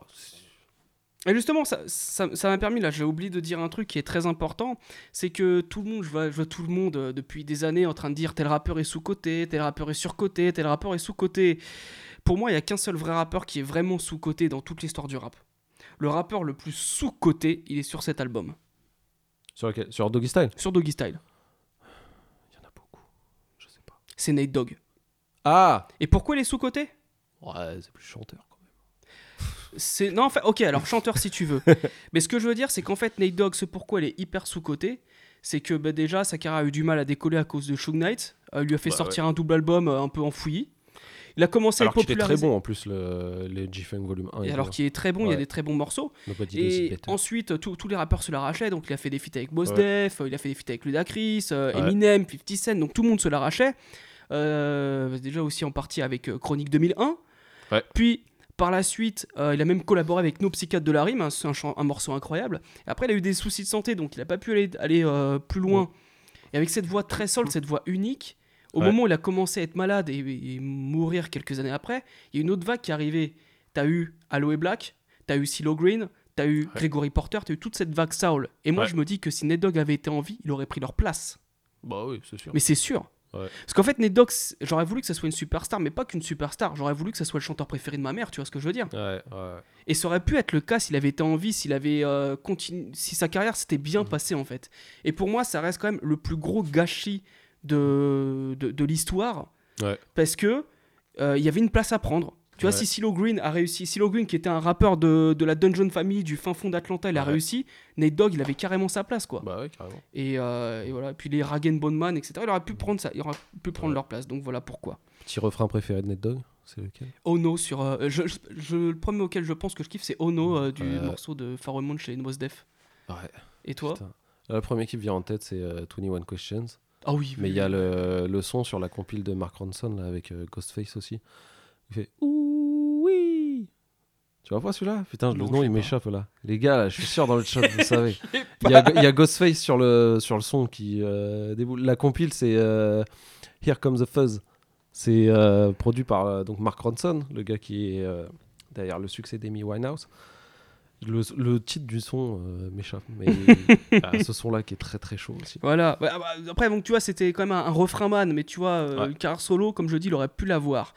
Euh, alors, il y a un truc intéressant. Nogano nous dit I Wanna Thank Me, c'est un très bon album de, de Snoop Dogg, je trouve. Moi aussi, je trouve que c'est un très bon album. De toute façon, moi, je suis convaincu que Snoop Dogg, tout comme Jay-Z, c'est un mec qui a sorti aucun mauvais album.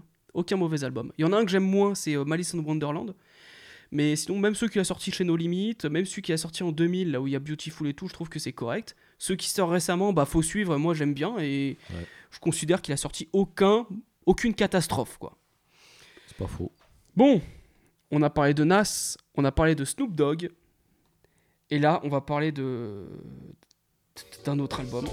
Petit frère n'a souhait de devenir grand. C'est pourquoi il s'obstine à jouer des sauvages dès l'âge de 10 ans. Devenir adulte avec les infos comme mentor. C'est éclater les tranches de ceux qui ne sont pas d'accord. Petit frère, Eh ouais. Ayam, l'école du micro d'argent, Eh ouais. et c'est Simon qui va présenter l'album. Oui, tout à fait. On t'écoute. C'est le troisième album du groupe, euh, après De la planète Mars et euh, Ombre et Lumière. Mais c'est sûrement l'album le, plus iconique du groupe. C'est euh, la référence pour, euh, pour, bah, pour tous les... Je pense que c'est la bible de tous les rappeurs français. Euh, du moins de ceux de notre génération. Parce qu'il y, a des- il y a des rappeurs français plus jeunes maintenant qui qui savent pas qui est Ayam. Et Soko Baladé. Moi j'aime bien Cobaladé. J'aime bien aussi Koba. et on peut pas lui en vouloir, petit père, ça date. hein. Ça remonte aussi... euh, Bah, quand il avait 7 ans, il y a Couple Cake qui sortait. Donc c'est normal qu'ils ne connaissent pas Ayam. Y a... Ah bah oui, Couple Cake. Bah ouais. Ouais, coupe, Donc, couple euh, Cake. Forcément quoi. Forcément. Ouais, mais bon, c'est l'album le plus un des plus iconiques du rap français et comme j'ai dit, la bible de beaucoup de rappeurs français. Euh, Medine en parle dans son titre lecture aléatoire. Et euh, bah, j'en passe et des meilleurs, forcément. hein. Tous les gars comme, euh, j'imagine, Olkari, Youssoufa, euh, les psychiatres. Les bah, surtout les psychiatres, voilà, forcément. Ils ont, Ah bah, ils ont été bercés à, bercés à ça. Marseille les- bébé, faut dire. voilà. SOSCH. Ouais, ouais, donc, donc voilà, ouais, c'est l'album le plus, le plus iconique du groupe. Moi, mon premier contact avec IAM, c'était bah, sur Skyrock, comme, euh, comme toi, je crois. Parce que le dimanche matin, ils, avaient l'habitude de passer euh, des, les classiques, entre guillemets, du rap français. Quand moi, j'ai beaucoup écouté Skyrock quand j'avais 12-13 ans. Donc c'était bah, l'avènement, ça commençait à être l'avènement de Roth et de, et de B2O sur, euh, sur Skyrock. Et donc bah, il repassait des, des sons un peu plus à l'ancienne. Euh, Je pense à Regarde le monde d'Arsenic. ou Oh, j'adore euh, ce morceau. Ma Benz J'adore ce de- groupe déjà. Ma Benz de NTM. Et il passait régulièrement. Bah, Pour moi, c'est un morceau de Lord City, ma Benz. Oui, bah, Oui. c'est sûr. Et il passait régulièrement aussi bah, les, quasiment les singles de l'école du micro d'argent. hein. Mm. Donc, euh, Né sous la même étoile, Petit frère, euh, L'Empire du côté obscur. Et voilà, et moi je me suis. euh, j'ai connu Ayam, euh, Ayam comme ça. Et avec aussi euh, Noble Art, featuring. Ah, j'adore ce morceau avec featuring Redman et Method Man. Ouais, ouais, ouais. Pikachu, your pussy. ouais, c'était c'était assez dingue. J'avais vu une vidéo sur YouTube où ils avaient filmé le, le jour où ils avaient enregistré le, le son. Je crois ils étaient euh, Method Man et Redman étaient Oui, venus à vu. Marseille. tu Oui, il dit regarde mon gros nez là. Redman, il est un peu perché. Hein. euh. Ouais. il a dû se fumer deux Mais surtout, ils étaient choqués euh. parce que les mecs, ils arrivent à la cool apparemment et ils disaient ouais. C'est les Américains. Ouais, bah Redman il est venu, il était à la cool en t-shirt tranquille, un cahier et un stylo sous le bras. Et c'est tout. Les Américains, ils se prennent pas pour des restats, tu vois. Ouais. C'est. euh, Ouais, ça. J'entendais un podcast, je crois que c'était DJ Core qui disait qu'il avait rencontré Pharrell Williams. Hyper cool le gars. Voilà. Euh. Je connais quelqu'un très très bien qui a rencontré Will.i.am et qui m'a dit que c'était un mec hyper cool et hyper drôle en plus. Ouais. Voilà. Et les mecs à l'époque ils venaient mais euh, tranquille tu vois. Et euh, je sais plus qui était choqué, je crois que c'était Akhenaton justement. Il disait Redman écrit son couplet en 20 minutes. Alors, Ibn nous dit qu'il a connu Ayam. Euh, Ibn, je sais pas quel âge tu as. Il a connu Ayam avec euh, les BO de Taxi et la, avec bah la oui. Funky Family. Bah, il y en a Ah aussi ouais, qui ont Taxi connu 1, avec c'est Taxi. eux qui ont fait la. D'ailleurs, j'ai une demande à Spotify s'ils pouvaient nous écouter là, qui mettent la BO de Taxi 1 et le son, euh, le premier son de l'album, je crois, qui est euh, fait par euh, le groupe Chien de Paille. C'est pas une c'est une instru super calme, super mélodieuse. Elle est magnifique, elle est super. Je me souviens plus du titre là. Moi, les gars ils vont, parles, ils vont mais- retrouver. Si Flexta il est encore dans le coin, je suis sûr qu'il voit de quoi je parle. Et c'est même au tout début, le gars il dit ouais j'ai pas envie de faire un truc festif, machin, je peux faire ce que je veux et tout. Et Akhenaton tu l'entends il dit ouais bah vas-y, fais ce que tu veux tu vois. et il sort un son. Et je suis obligé d'aller sur YouTube pour l'écouter. Et ça Ah, m'énerve. Et je veux ça, le oui. sur Spotify. Donc, euh, donc voilà. Et il est sur la BO de Taxi 1, qui est aussi un peu introuvable en CD, j'ai l'impression, ou à des prix exorbitants. Et ça m'emmerde un peu. Ah putain. Alors Tibib nous a, nous a dit un petit paragraphe, je vais le lire. Ah, il est là, la alors, Micaouette. Oui, en fait, il est là depuis tout à l'heure. Il a dit que t'étais, il t'a insulté un moment, mais je ne vais pas le dire parce que ça allait casser l'ambiance. il a dit Simon Taras. Ah bah merci. merci. Il y a eu une première version de l'album, donc il, a toujours, il, connaît, il connaît tout. Hein. Tibib, c'est, euh, c'est Wikipédia. Ouais. Il y a eu une première version de l'album, elle était pas mal, mais assez punchy. Oui. Du coup, ils sont partis à New York. Oui, parce que l'album était enregistré à New York, on en parlera après. Refaire l'album, s'inspirant de tout ce qui a été fait là-bas à l'époque. Ils ont Ouais. surtout fait un gros travail sur les drums et ça a donné Oui, cet album-là. exactement. C'est vrai que les drums, elles sont particulièrement. euh, C'est vrai. Ça tape. Ouais, c'est dingue. Euh, moi, j'ai une histoire un petit peu différente par rapport à Yam, c'est que moi, j'ai dû la connaître un petit peu avant toi, vu que j'ai un cousin qui a à peu près l'âge de Flexta, il doit avoir euh, 36 ans, quelque chose comme ça. Et, euh, et lui, pour sa communion, on lui a offert la tape de DJ Keops. Stylé. Voilà, et puis on s'est mis à écouter ça. Il y avait le son Mama Lova. Moi, je me souvenais du, du son Mama Ah, Lova de Oxmo euh, euh, Sad Hill. C'est Sad Hill, voilà, Ouais. c'est ça. Et c'est- étrange comme cadeau de communion, mais j'ai trouvé ça cool. Pourquoi pas Et euh, du coup, j'ai été euh, initié à- avec ça. Et puis, je me souviens avoir entendu très très longtemps qu'il écoutait aussi Petit Frère et Né sous la même étoile. Donc, euh, c'était avant Skyrock. Moi, le premier son d'Ayam que j'ai entendu sur Skyrock, c'était Official. tu te souviens de ça? Et malheureusement, en fait, c'est notre génération. Ils ont connu Ayam. Il y en a beaucoup qui ont connu Ayam grâce à, à cause de cet album-là avec le lion blanc, euh, avec le tigre blanc. Alors, euh. Official, c'est sur saison 5. Et euh, C'est sur saison 5 Ouais. Ouais, et c'est le- ça Bah non, parce que le. C'est pas le même Non, c'est pas le Ah, même. Celui ok. avec le tigre blanc, c'est euh, Revoir un printemps. D'accord, ok. Voilà. Euh, J'en connais qui ont connu avec euh, Official. Ouais, bon, aussi. ouais. Et t'en as qui ont, comme Kobalade, qui ne connaissent pas Ayam ou si peut-être peut-être qu'ils ont connu avec Couple Cake, je sais pas. Et aussi, oui, dans la BO de Taxi, je me souviens, Nouveau Millénaire.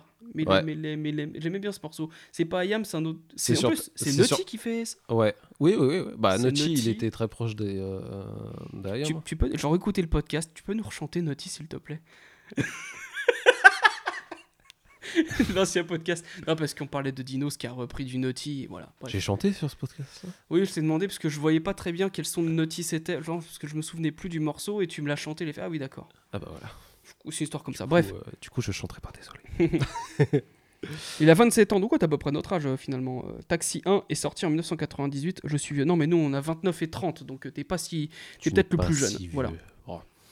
Au final, moi, du coup, c'est un album que j'ai jamais trop écouté quand j'étais petit. Parce que je me suis énormément matrixé au rap, euh, au rap US. Hmm. Et très peu au rap, euh, au rap français. Ou alors, bah, j'ai écouté, euh, ou écouté ce qui passait donc, sur Skyrock, c'est-à-dire euh, numéro 10. Et. euh, oh, le son avec. Le son de Rof, Booba. Non, le son de Rof, là, avec le, le petit, là. Euh, le son oh, qui tue. Le Merci. son qui tue, oui. Mon Dieu, voilà. Et la puissance et tout ça, et, et Boulby et tout. Donc, voilà. Après, euh, ma génération de rap français, c'est plus ça, et c'est moins, c'est moins IAM. Mais bon, je savais quand même que l'école du micro d'argent, c'était euh, la référence, tu vois. Et puis, bah, Né sous la même étoile, Petit Frère, L'Empire du côté obscur, c'est quand même les... Même si j'écoutais pas trop ça, c'est quand même des sons que j'aimais bien réécouter, et c'était euh, c'était su- super bien, quoi. Et en le réécoutant, plus pour l'émission là, parce que je l'écoutais, je l'écoute très rarement cet album-là, et donc pour l'émission, en réécoutant, je me dis, bah putain. Ah, il y a quelqu'un qui m'a dit le son de chien de paille. Maudit soit les yeux fermés. Merci. C'est IBN, voilà. Putain, je, je- Merci. je viens de le voir, en fait, il a écrit depuis tout à l'heure. Merde, Ouais. voilà. Mais quel son, mais quel son celui-là Si, euh, si tu l'as pas écouté, écoute-le. Il est fantastique. Il est trop, il est trop dingue. D'accord, bah, j'irai écouter parce que je vois pas. Et non, euh, euh, Demba, c'est pas Poum Poum Short euh, dont je parlais de, de Naughty, c'était. Euh, trop peu de temps. Trop peu de temps, voilà. Ils vont vouloir vraiment me forcer à chanter. J'ai pas envie, les gars. Déconnez pas, déconnez pas. Bon, au final, pour, euh, pour l'émission, j'ai réécouté l'album et euh, je comprends ce qui a vraiment inspiré les, euh, les rappeurs de notre génération, B2O, Rof, Youssoufa, Medine, tout ça. Parce que franchement, c'est de, c'est de l'or en barre. Il y a Mm. des instrus auxquels j'adhère moyennement, euh, lesquels j'ai noté. Euh, L'instru Regarde, par exemple. Le titre Regarde. Ouais, il m'a- pas trop ça m'a pas trop marqué mais en fait chaque titre est vraiment sublimé par Akhenaton et Shuriken c'est euh, les types euh, ils sont trop chauds quoi ils étaient trop chauds Ah, mais de toute façon, les, les deux vrais MC, c'est euh, Akhenaton et Shuriken. Ah bah, Freeman, ont- je trouve un cran au-dessus, même des fois, je le trouve. En dessous. Des fois, c'est. en, en dessous, oui, pardon. Pour déconner non plus Et des fois, c'est même un peu ridicule. Genre, dans un Ouais. morceau, euh, je crois que c'est sur l'enfer. Freeman, il sort, je te mystifie comme un Twix. Et voilà, on allait en Oh là parler, là. et évidemment personne personne n'a compris cette phrase Personne n'a encore compris. maintenant euh, tu vois, Ouais. 30 ans plus tard les gens ils comprennent pas quoi Moi, j'ai jamais vraiment été trop fan de Freeman. Euh, genre, par exemple, El Chien, ça me. J'ai jamais trop aimé ce morceau. Ouais Mais bon, voilà. Après, il Mm. y a un morceau où il, il, rappe, il rappe assez bien là sur le micro, euh, sur l'école du micro d'argent. Il y en a un autre, je me souviens plus du, du- Ouais, du ouais, titre, mais ça ça, va. euh, Mais ça n'égale pas Shuriken et Akhenaton. Bah, non, On va en parler. euh. Et ce qui est ouf aussi dans cet album, encore une fois, c'est euh, on était à une certaine période du rap français où c'était très euh, revendicatif. Il y avait vraiment beaucoup de beaucoup de messages à faire passer. Eux, mais il y a quasiment que du storytelling sur tout le long de l'album. vrai. Ah, et surtout, euh, elle donne son corps avant son nom. Le verre de Perrier sur la table en train de déguster une glace. 9h du soir. La place était presque pleine. Mais pas assez pour ne pas voir arriver le phénomène. Méditerranéenne mixée comme chez nous. Bah, c'est cul. À fond. Ça, c'est un très beau storytelling. Bah, toi qui es fan de storytelling, allons-y quoi. Ouais, ouais, mais il y Avec a- un petit twist à la fin. euh, En plus, ouais. ça- mais il y a que du il y a que du storytelling en vrai et Peut-être que Freeman disait Je te mystifie comme un twist. Et ouais, Ah, peut-être, et là, on aurait pas, compris, tu vois. On ne sait pas. Je crois qu'il y a eu une explication. Je me demande s'il a pas donné une interview pour expliquer. hein. Après, peut-être Ouais. qu'il fallait une rime à un moment. Bon, bah, Oui, voilà, c'est ça, oui. Mais, euh, ça me rappelle encore une fois euh, la vidéo de YouTube où tu vois les gars qui enregistrent euh, Noble Art avec Method Man et Redman. Redman, il pose son couplet, une prise, c'est carré, c'est bien et tout. C'est Freeman qui arrive en deuxième sur le sur l'instru. Et ils expliquaient, ils étaient morts de rire parce que la première prise, tu le vois s'exciter comme un dingue derrière son micro. souviens plus. Et- mais apparemment, tu le vois, il fait, et mettre une scène la tempête. nan. Et en fait, il, il gueulait tout simplement par le stress, tu vois. et il gueulait comme un ahuri. Là, il était- Voilà, donc l'in- l'in- l'ingénieur son qui était derrière, Ouais, et il savait pas quoi faire avec ses potards. Quoi, ouais. C'est dire que ouais, Freeman, c'était pas. Il était danseur à la base, je crois. Il était pas, pas rappeur. Donc bon, c'était pas ouf, quoi. Il y en a qui veulent que tu chantes euh, le refrain de. Non, mais vraiment, il y en a qui insistent. Je ne chanterai pas. C'est- eh, ça va finir sur YouTube et Spotify, ces conneries. Et euh, je vais commencer des vidéos. J'ai pas envie d'être affiché pour tout ceux de qui veulent suite. écouter, Donc, si euh, on va y réécouter le podcast précédent. Voilà, ça va. Et je ne céderai pas sous la pression, ok? Mm. De con.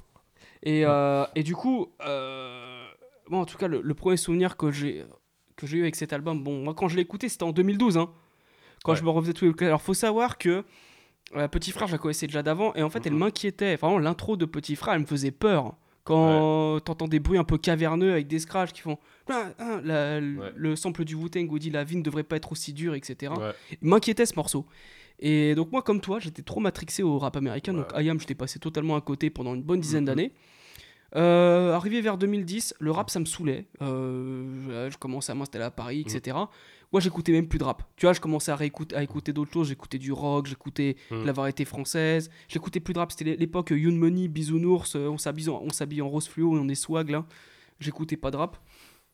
Et ce qui m'a remis à réécouter du rap, c'est le rap français. Je me suis dit, vas-y, je vais me refaire le rap français des années Ouais. 90, donc cet album. Et Bah ouais. la claque. Et en fait, là, je l'ai réécouté. Parmi les quatre que j'ai écoutés, Mm. c'est celui qui m'a mis la plus grosse claque. Ouais, Il m'a mis une ouais. gifle Ouais.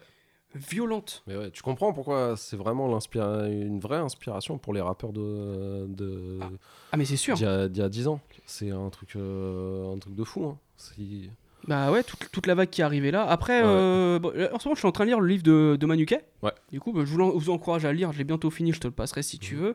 Euh, eux, ils étaient très inspirés donc, par ces, ces mouvances, toujours Queensbridge. Le rap français, c'est toujours été Queensbridge. Et ils disaient que nous, contrairement au ministère amer où c'était plutôt West Coast, Ouais. euh, tout, le, tout le reste du rap, c'était vraiment Queensbridge.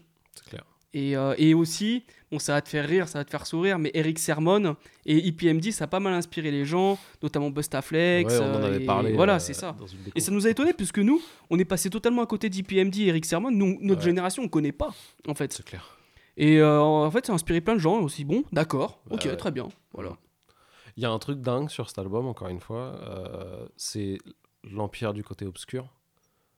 Euh, ils ont fait toute l'instru sans prendre un sample tiré de Star Wars. Le sombre monarque débarque et étale son pouvoir. La puissance de l'ombre s'installe. Non, ne résiste pas, ne lutte pas, ne te détourne pas de la main tendue vers toi. Où je vais explorer le royaume de tes peurs, en devenir le dictateur pour mieux te dominer. Là, tu deviens raisonnable, c'est bien, oui. Tombe sous le charme. C'est vrai. Et c'est ça qui est dingue, parce que réussir à recréer cette même atmosphère, c'est- ouf quand Ah, même, tu oui. vois. Et le taf, c'est qui qui produisait? C'est Keops ou Imhotep? C'est un, un des deux. Le taf des, des deux pour euh, putain, reproduire euh, l'ambiance Star Wars, c'est juste ouf. Il y a zéro sample Star Wars. Bah ouais, C'est déjà pour avoir des samples des de Star. Wars, faut le faire. À l'époque, euh, à mon avis, il fallait cracher un putain de billet. Même encore maintenant, je crois que Bah tu peux oui, pas encore utiliser un sample de Star Wars euh, Ah ouais. comme ça. Mais- John Williams, il a dû déposer les droits Ouais, sérieux. oui, c'est sûr. Mais t'imagines quand même, euh, le son là, il y a zéro sample de Star Wars. Mm. C'est ouf. Je trouve ça trop, trop dingue. Bah oui, mais c'est même le et contrairement à, à, à l'Empire du côté obscur, l'intro, l'école du micro d'argent, il a utilisé plein de samples différents, de, Ouais. des- des gongs, des, des, des, des Mm. instruments euh, vraiment de, de différents pays Ouais. pour faire toute cette intro et euh, l'école du micro d'argent avec cette espèce de Ouais. voix. J'ai l'impression que c'est Shuriken mais avec une voix encore plus grave qu'il le dit au début. Et euh, je trouve ça limite hypnotisant quoi. Après dans les sons qui m'ont marqué, il y en a un dont j'ai pas envie de parler tout de suite. Bah non, bah non. Non, mais- Ouais, non. On va le garder. Mais moi, dans les sons qui m'ont marqué, donc forcément Petit Frère, hein, elle donne son corps en son nom. L'enfer, alors l'enfer. de la souffrance dure. Ma rime originale, marque déposée, assure mon revenu. Je mets mon cerveau à l'épreuve et nous sommes entendus. De par le globe, ma verbalistique flotte dans l'air du temps. Réfléchir avant d'écrire, le principal élément. Euh, c'est un peu comme le son dont on va parler en dernier, mais euh, pareil, il y a, il y a East, d'ailleurs qui est mort très jeune. C'est un mec qui Je était. qui alors. East, c'est un proche de DJ Cut Killer. Donc je crois qu'ils ont, commencé euh, leur carrière ensemble. Et il était sur Radio Nova. Et en fait, il est décédé d'un accident de scooter en se rendant à Radio Nova. 26 ans, le gars. euh, dans les années 90. Et il a eu le temps de- quand même d'enregistrer un son avec Fabé de la Secret Connection euh, sur le morceau L'Enfer. Donc Ouais. référence à la réplique de Jean-Paul Sartre L'Enfer, c'est les autres. Tout à fait.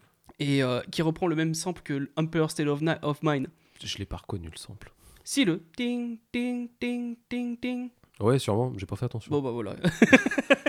Merci, Quentin. Et pareil, il y a aussi Bouge la tête qui sample Zoxy avec une, Ah oui, une, ouais. une instru très, très jazzy. Donc euh, Zoxy, à un Mm, mm, moment, t- sur euh, Les Sages Poètes de la Rue, qu'est-ce qui fait marcher les sages? Il dit Mm. euh, Et tourne pas en rond, bouge ta tête. Et là, il le répète en, en Mm, boucle mm, et j'ai trouvé ça cool. Éternelle dette dont je m'acquitte chaque fois que je fais bouger les têtes.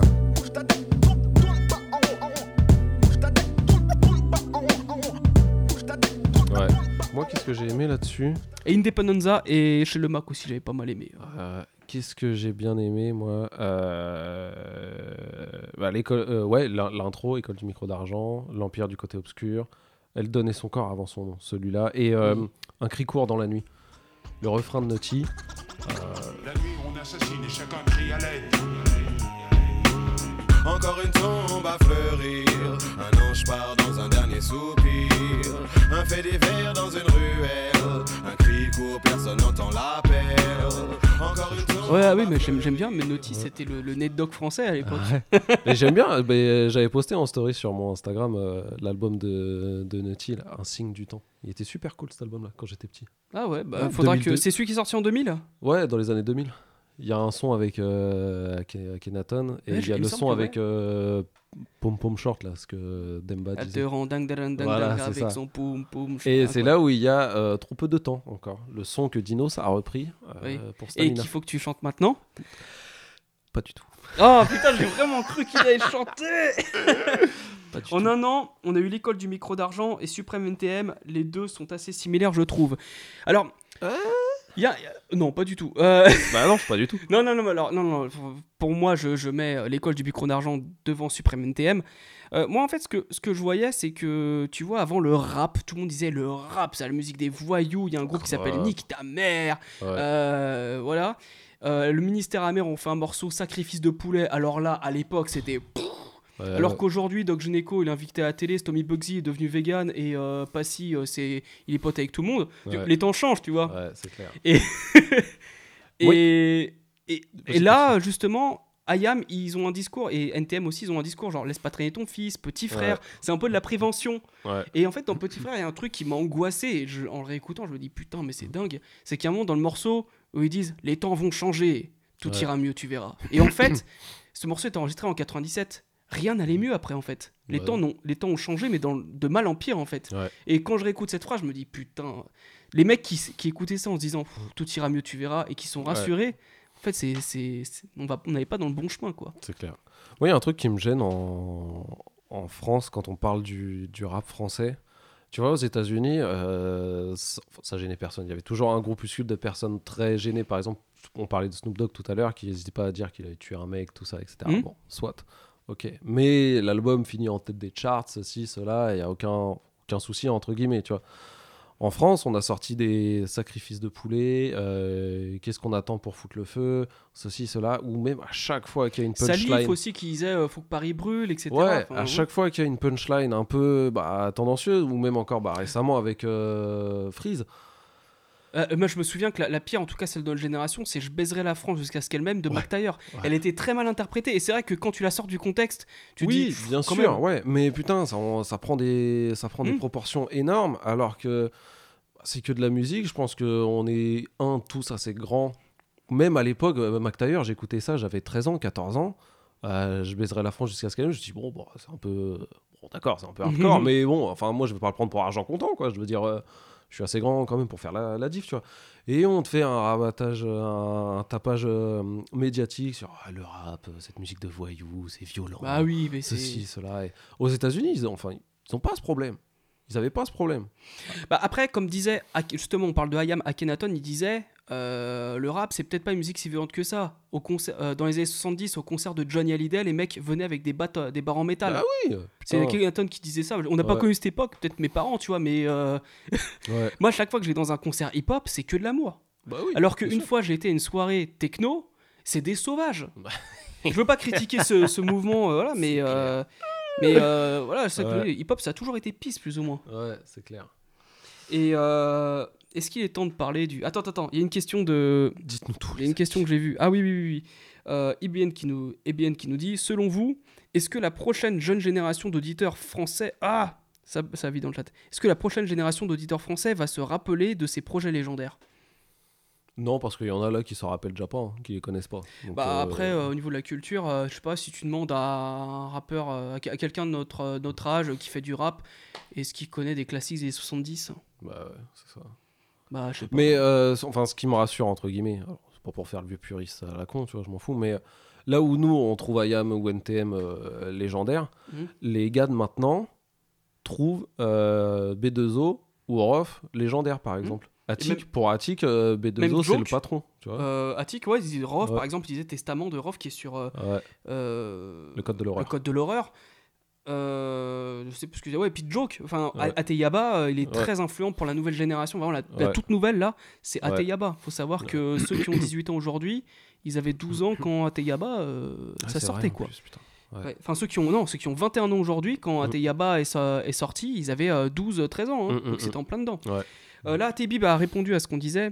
Le discours est le même par rapport à Ayam et NTM. Mm. Le discours est le même. Ayam est plus poétique, mais les prods sont dans la même veine. Juste NTM avait cette image de mec violent, etc. Ouais. Je vous conseille de vous repencher sur l'album qui est aussi intemporel que le micro d'argent. Je suis d'accord avec toi, Tebib, je te rejoins Ouais. là-dessus. Non, mais il a raison, Mais j'ai une préférence quand même pour le mi- pour l'école du micro d'argent. Ouais. Euh, j'ai beaucoup de mal avec le rap actuel. J'ai l'impression d'entendre du formatage, nous dit EBN. Euh, non, non, non, non. Bah moi, j'ai l'impression d'entendre une instru et c'est tout. Bon, après, on va pas polémiquer sur rap de maintenant. hein, Ça évolue. Moi, moi je- on est comme assez progressiste. On... Moi, je trouve qu'on a une génération. Bon, il y a peut-être un petit creux de la vague là depuis un an ou deux, à part deux trois gars qui sortent du lot. Mais sur les cinq dernières années, en termes de rap français, on a quand même Mm. eu du très Alors, très lourd. Flexta, apparemment, il a dit un truc incroyable parce que Action, il en. euh, Demba est en train de le remercier. Flexta a dit normalement, quand tu te consacres à un art, tu, dois, tu te dois de faire tes devoirs et connaître son histoire. Ouais, c'est pas faux. C'est pas faux. Je suis d'accord moi aussi. C'est pas moi je moi je considère que moi en tant que quelqu'un qui a travaillé dans l'audiovisuel, Mhm. Euh, je dois connaître l'histoire du cinéma, l'histoire de la technique. Euh, Ouais. Avant d'utiliser des consoles numériques, on nous apprenait à utiliser des consoles analogiques, donc Ouais. avec des câbles, des trucs chiants. Euh, quand j'étais formé sur des caméras, on m'a formé sur des caméras en pellicule. Plus personne Mhm, n'utilise mhm. de caméra pellicule. Bah ouais. Et pour moi, c'est la base dans n'importe quel métier. Tu apprends la base.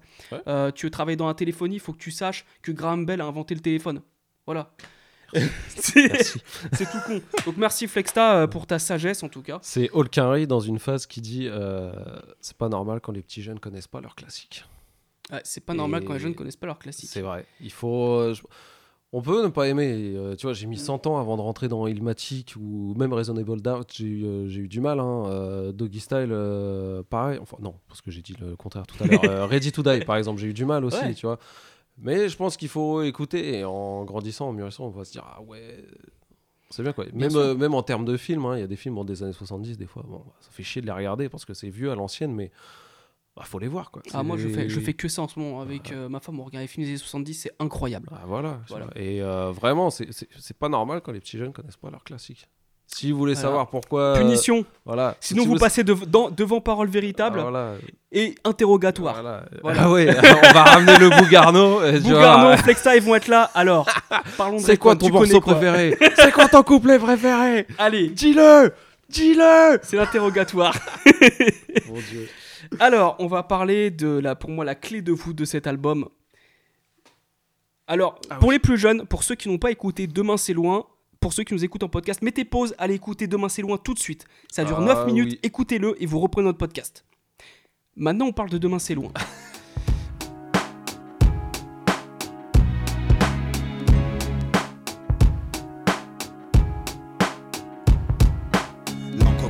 se répand, la feuille buvard absorbe l'émotion, sac d'images dans ma mémoire. Je parle de ce que mes Simon et moi, il y a beaucoup de choses qui nous opposent. Lui, il est plutôt East Coast, moi je suis plutôt West Coast. Moi je suis plutôt. Nos limites, il est plutôt Cash Money. Ouais. Lui est plutôt Booba, moi je suis plutôt Rof. Par contre, on est d'accord sur une seule chose.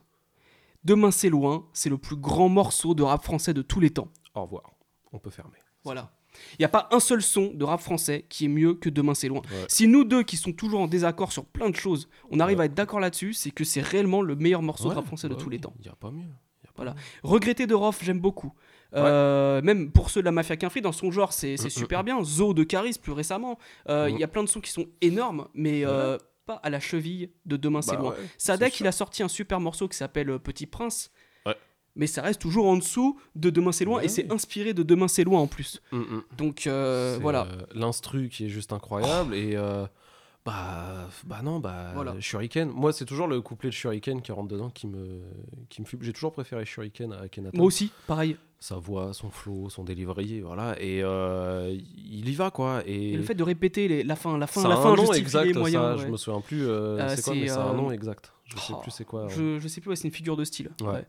Et il y a encore une fois, comme ce que Medine fait quand il fait les enfants du destin, il y a aussi des petits bruitages dans le. C'est- Et c'est ça qui rajoute le truc en Voilà. fait. T'as t'as un, t'as un bruit de flingue au début, t'as un. T'as un bruit de fléchette à un moment. qui Alors, fait- qui se voilà. dans le, dans le bois. Et moi, le son qui m'a marqué, c'est qu'en fait, la première fois que j'ai j'ai écouté ce morceau, j'ai un, un souvenir très précis. Parce que, étant donné que c'est assez récent, je l'ai écouté en 2012, cet album. Ouais. Pour moi, c'est récent. Euh, J'écoutais dans le métro. Et il y a un moment où il dit c'est comme le loto étant une roulette qui fait. Oui, exact. Et en fait, c'est tellement bien fait que moi, je me suis retourné. Je me suis dit, il y a un truc dans le métro. euh, et je, je, je savais pas ce que c'était. Et en fait, c'est tellement immersif ce morceau. T'es Ouais. dedans. Et, euh, et sais, ça va crescendo. C'est-à-dire qu'au début, t'as. T'as Shuriken qui a sa voix très suave et Akhenaton il est un petit peu plus énervé. Et Ouais. plus t'avances dans ce morceau, plus t'entends des trucs, t'entends une voiture qui dérape, tch, Ouais. et il dit c'est le bordel au lycée, on allume les extincteurs, et là tu sens la pression, tu trembles, tu trembles. Et à la dernière phrase, quand il dit je ne pense pas à demain parce que demain c'est loin, il y a tout qui s'arrête. Ouais. Et là, t'as un frisson. Ouais. Le mec qui a pas de frisson après avoir entendu ça, Ouais, il est pas humain, c'est un cyborg. euh, C'est le même mec qui a pas pleuré devant le roi lion. c'est Et après avoir écouté ce morceau-là, il faut aussi aller écouter euh, La fin de leur monde, qui est. euh. Dis donc. J'ai pas révisé mes leçons là ce soir. Oh, dis donc La Alors fin de leur monde La fin de leur monde, c'est comme si c'était euh, Demain c'est loin, partie 2. C'est Bah- sur l'album Soldat de Fortune d'Akhenaton. C'est le dernier morceau. Et Ah, pareil, c'est un morceau de, de 9 minutes, un couplet de, de Shuriken, un couplet d'Akhenaton, mais qui est beaucoup plus euh, vindicatif sur euh, ce qui se passe, ce qui se passait, enfin, ce qui se passe toujours actuellement dans le, dans le monde, tu vois. Mm. Et pareil, même genre, ça dure 9-10 minutes. Même, euh, même type de musique. Très Voilà. chaud, très très chaud. Et aussi toujours par rapport à l'influence que ce morceau a eu, là, l'année dernière, avec Bande Organisée, le dernier morceau de l'album, Ouais. ils se sont inspirés de Demain c'est loin. Bah ouais. Et c'était bien, tu vois, pour, pour un morceau de... Bon, c'était pas excellent, en fait c'est un bon morceau. C'est un bon morceau, bon, t'as l'Algérino, t'as Joule, t'as des mecs qui ont kiffé Ayam, qui ont kiffé la Funky Family, euh, qui, qui sont un kiff en rapport avec Shuriken et Akhenaton. Ouais. Et moi je trouve que c'était un très bel C'est magnifique et Ouais. Jules a réussi à regrouper Mm. tout ça. J'ai pas écouté l'album parce que moi ça me parle moins, mais euh, je trouve ça ouf qu'il ait réussi réuni tout Marseille. Mais vraiment Ouais. tout, hein. des mecs de. Putain, il y a des mecs, je Il y a Kenny. Arcana, il y a euh. Laura Luciano. euh, Ouais, il y a des mecs qui étaient pas nés à l'époque de l'école du micro d'argent, je suis sûr, et qui sont sur bande organisée.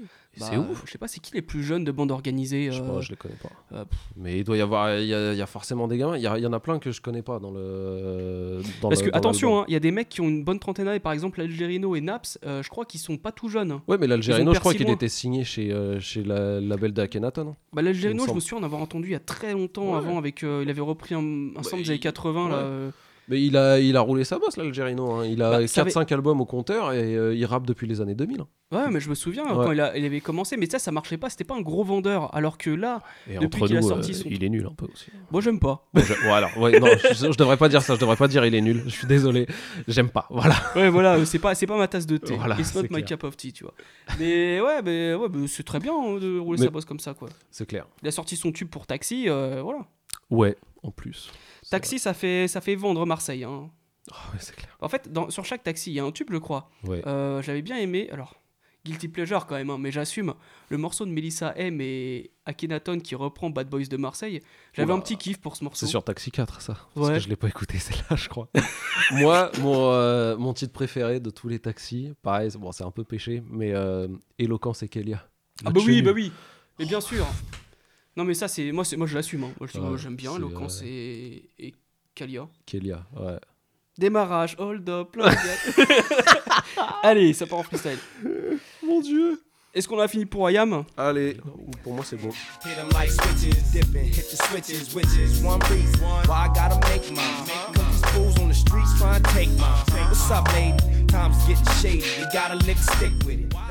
Corrupt avec l'album Corruption, son premier album, un double album, Corrupt, sorti en 1998 chez Antra Records. C'était quoi le son mis? C'était Rick and Freak It. Qui est sur le premier. Alors, l'album est divisé en deux parties West Coast, donc sur lequel il y a Ri- Rick and Freak It, et East Coast. Je vais présenter un peu Corrupt parce que c'est vrai que c'est pas un rappeur hyper connu. Non, Bon, c'est faut, faut le dire, hein, voilà. Oui, bah Euh, clair. Les gens ils vont dire quoi? Mais si, il est pas connu. Non, non, il est pas connu. Voilà. Euh, il est originaire de Philadelphie. Donc ses parents euh, divorcent, il se retrouve à emménager dans le New Jersey. Son père il va à Los Angeles. Donc euh, il emménage dans le New Jersey avec sa mère. J'ai regardé une interview qu'il a faite, je crois que c'était pour le, Break- le Breakfast Club. Euh, il disait une petite anecdote comme quoi il avait emprunté la voiture de sa mère, il a fait un accident avec. Et en fait, ça fait un peu comme dans Boys in the Hood, le, le film. Ouais. Sa mère, euh, elle voit que le fils il a fait une connerie. T'es pas sage, je t'envoie chez ton père. Donc du coup, euh, comme il a ruiné la voiture, la caisse de sa mère, bah, il est envoyé à Los Angeles chez son père, Ouais. à Long Beach. Ouais. Et euh, Corrupt, il arrive dans le quartier, ah c'est super, le voisinage est sympa. Il met un jogging rouge, il met des baskets rouges, il met une veste rouge. Oh mon dieu. À Long Beach. Oh le où le quartier est complètement sécurisé par des Crips. Et les mecs ils font Eh, qu'est-ce que tu fais Euh, T'as vu comment t'es habillé Il fait Bah, bah quoi? À l'époque on savait pas, hein, euh, Ah faut, faut le dire maintenant avec internet on sait tout. Mais à l'époque on le savait pas. Et du coup euh, on lui a dit Bon bah habille-toi en bleu. Et au fur, du coup il est devenu affilié Crips. Et au fur et à mesure, c'est devenu un Crips parce qu'il commençait à faire le con, il traînait dans, dans la rue, euh, il vivait même plus son père, il vivait. euh, C'est comme Snoop Dogg, en fait, les mecs c'était devenus des, des marginaux quoi. Ils dormaient à droite et à gauche. Et euh, du coup, il s'est fait repérer en faisant un freestyle. Il a fait une battle contre Snoop Dogg. On saura jamais qui a gagné. Mais euh, en gros, le- la, la- la bande où il y avait Snoop Dogg, Warren G, Ouais. Nate Dogg, ils ont fait Toi, t'es notre gars, tu vas venir avec nous. Et ensuite, euh, les choses se sont enchaînées. Il a, il a rappé sur The Chronic. Et ensuite, il a fait un excellent album dont j'aurais aimé parler et qu'on va peut-être parler une fois qui s'appelle Dog Food avec The Dog Pound. Donc l'album The Dog Pound qui s'appelle Dog Food, sorti en 1995. Et, euh, et aussi sur Doggy Style, on en a parlé, mais bon, voilà. Et Death Row, bah, euh, mort de Tupac, Dr. Dre's Bar, Snoop Dogg, il est pêché par Master P, euh, il va chez No Limit. Mm. Euh, Corrupt, il fait, bon, bah, il y a qui? Lady of Rage euh, Toi, t'es qui? Je te connais pas. Bon, bah, je me casse. Et il a créé son label euh, Antra Records chez plus trop quel, quel grosse major. Et s'est dit, vas-y, je vais faire mon premier album. Et comme je suis un ouf, ça va être un double album. Mauvaise idée ou pas? Mauvaise Bon, idée, hein. on va pas vous mentir, on s'est dit qu'on allait prendre, on allait choisir un album euh, pour montrer aussi que dans- on dit toujours le rap c'était mieux avant, le rap c'était mieux avant. Euh, Cet album-là, j'ai pas trouvé terrible, honnêtement. Ouais, pareil. C'est-à-dire que il y a des bons morceaux, il y a des très très bons morceaux, mais ils sont dispersés un peu à droite et à gauche. J'ai pas trop kiffé. Euh, oui, Weekend Freak It est- on va, on va y venir. Weekend Freak est bien produit par Battle Cat. Euh, Très longtemps, oui, oui, bah oui, il était aussi le mec de Foxy Brown, j'ai oublié de le dire, Flexton Ah Moody. ouais? Ouais, il est, il est sorti avec Foxy Brown, je crois que même qu'il a un enfant avec. Pendant longtemps, hein. Donc. Et, euh, et il a été un peu. Et ouais, voilà. Donc, Corrupt, The Kingpin, Corrupt, Young Gotti, parce que, comme on l'a dit hier sur Parole Véritable, Only Beat for Cuban Links a lancé un peu le rap mafia, Ouais. qui a inspiré AZ, Nas, et qui a aussi inspiré Corrupt. C'est pour ça qu'il Bah prend le ouais. nom de Young Gotti. Ouais. Pour ceux qui savent pas, c'est le nom de John Gotti, un ancien parrain de la mafia, Mhm. euh, qui s'appelait aussi The Teflon Don. Des fois, on entend Ouais. 50 Cent parler Teflon Don. Rick Ross a un album, Teflon. Don. oui, Teflon Don en plus, et, euh, et qui était parrain de la famille des Gambino. Voilà, donc c'est que des noms qui reviennent dans le rap. Hein. Ouais. Gambino, Who Gambino. euh, Et le voilà. patron de Murder Inc. euh, se fait surnommer Irv Gotti. Irv Gotti. Oui, Voilà. aussi. Voilà. Et il y a aussi un rappeur qui s'appelle Yo Gotti, celui qui a pas de cou là, comme ça. Ah oui, c'est le l'autre là, du sud là. Ouais, ouais. Mm. Voilà. Donc il y a toujours ces, ces références-là. Euh, voilà, donc euh, la- l'album, double album, trop long. Donc au niveau des prods, il y a du Battle Cat. Ouais. Il y a du. euh, du comment il s'appelle Ah, Superfly. Superfly. Superfly. Attends, attends, j'ai mis.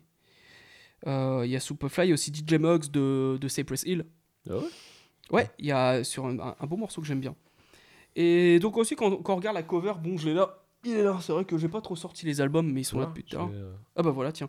Alors, je l'ai je l'ai commandé exprès, c'est le seul que j'avais pas. Mhm. Euh, et du coup, je l'ai commandé exprès, il est arrivé euh, cette semaine. Donc, c'est Mhm. l'album de Corrupt Corruption. C'est sous la forme d'un espèce de petit journal. Donc, euh, où il se met en scène façon Al Capone, etc. Et bon, ça c'est plutôt cool, quoi, comme, comme cover. Après, c'est pas, c'est pas hyper clinquant, tu vois. Genre, pour un album de West Coast, ça fait pas album de West Coast, tu vois. C'est pas coloré, y a pas de coucher de soleil. Ouais. Et euh, voilà. Donc, il nous montre qu'il peut rapper au kilomètre, euh, on- il, il est fort, ok.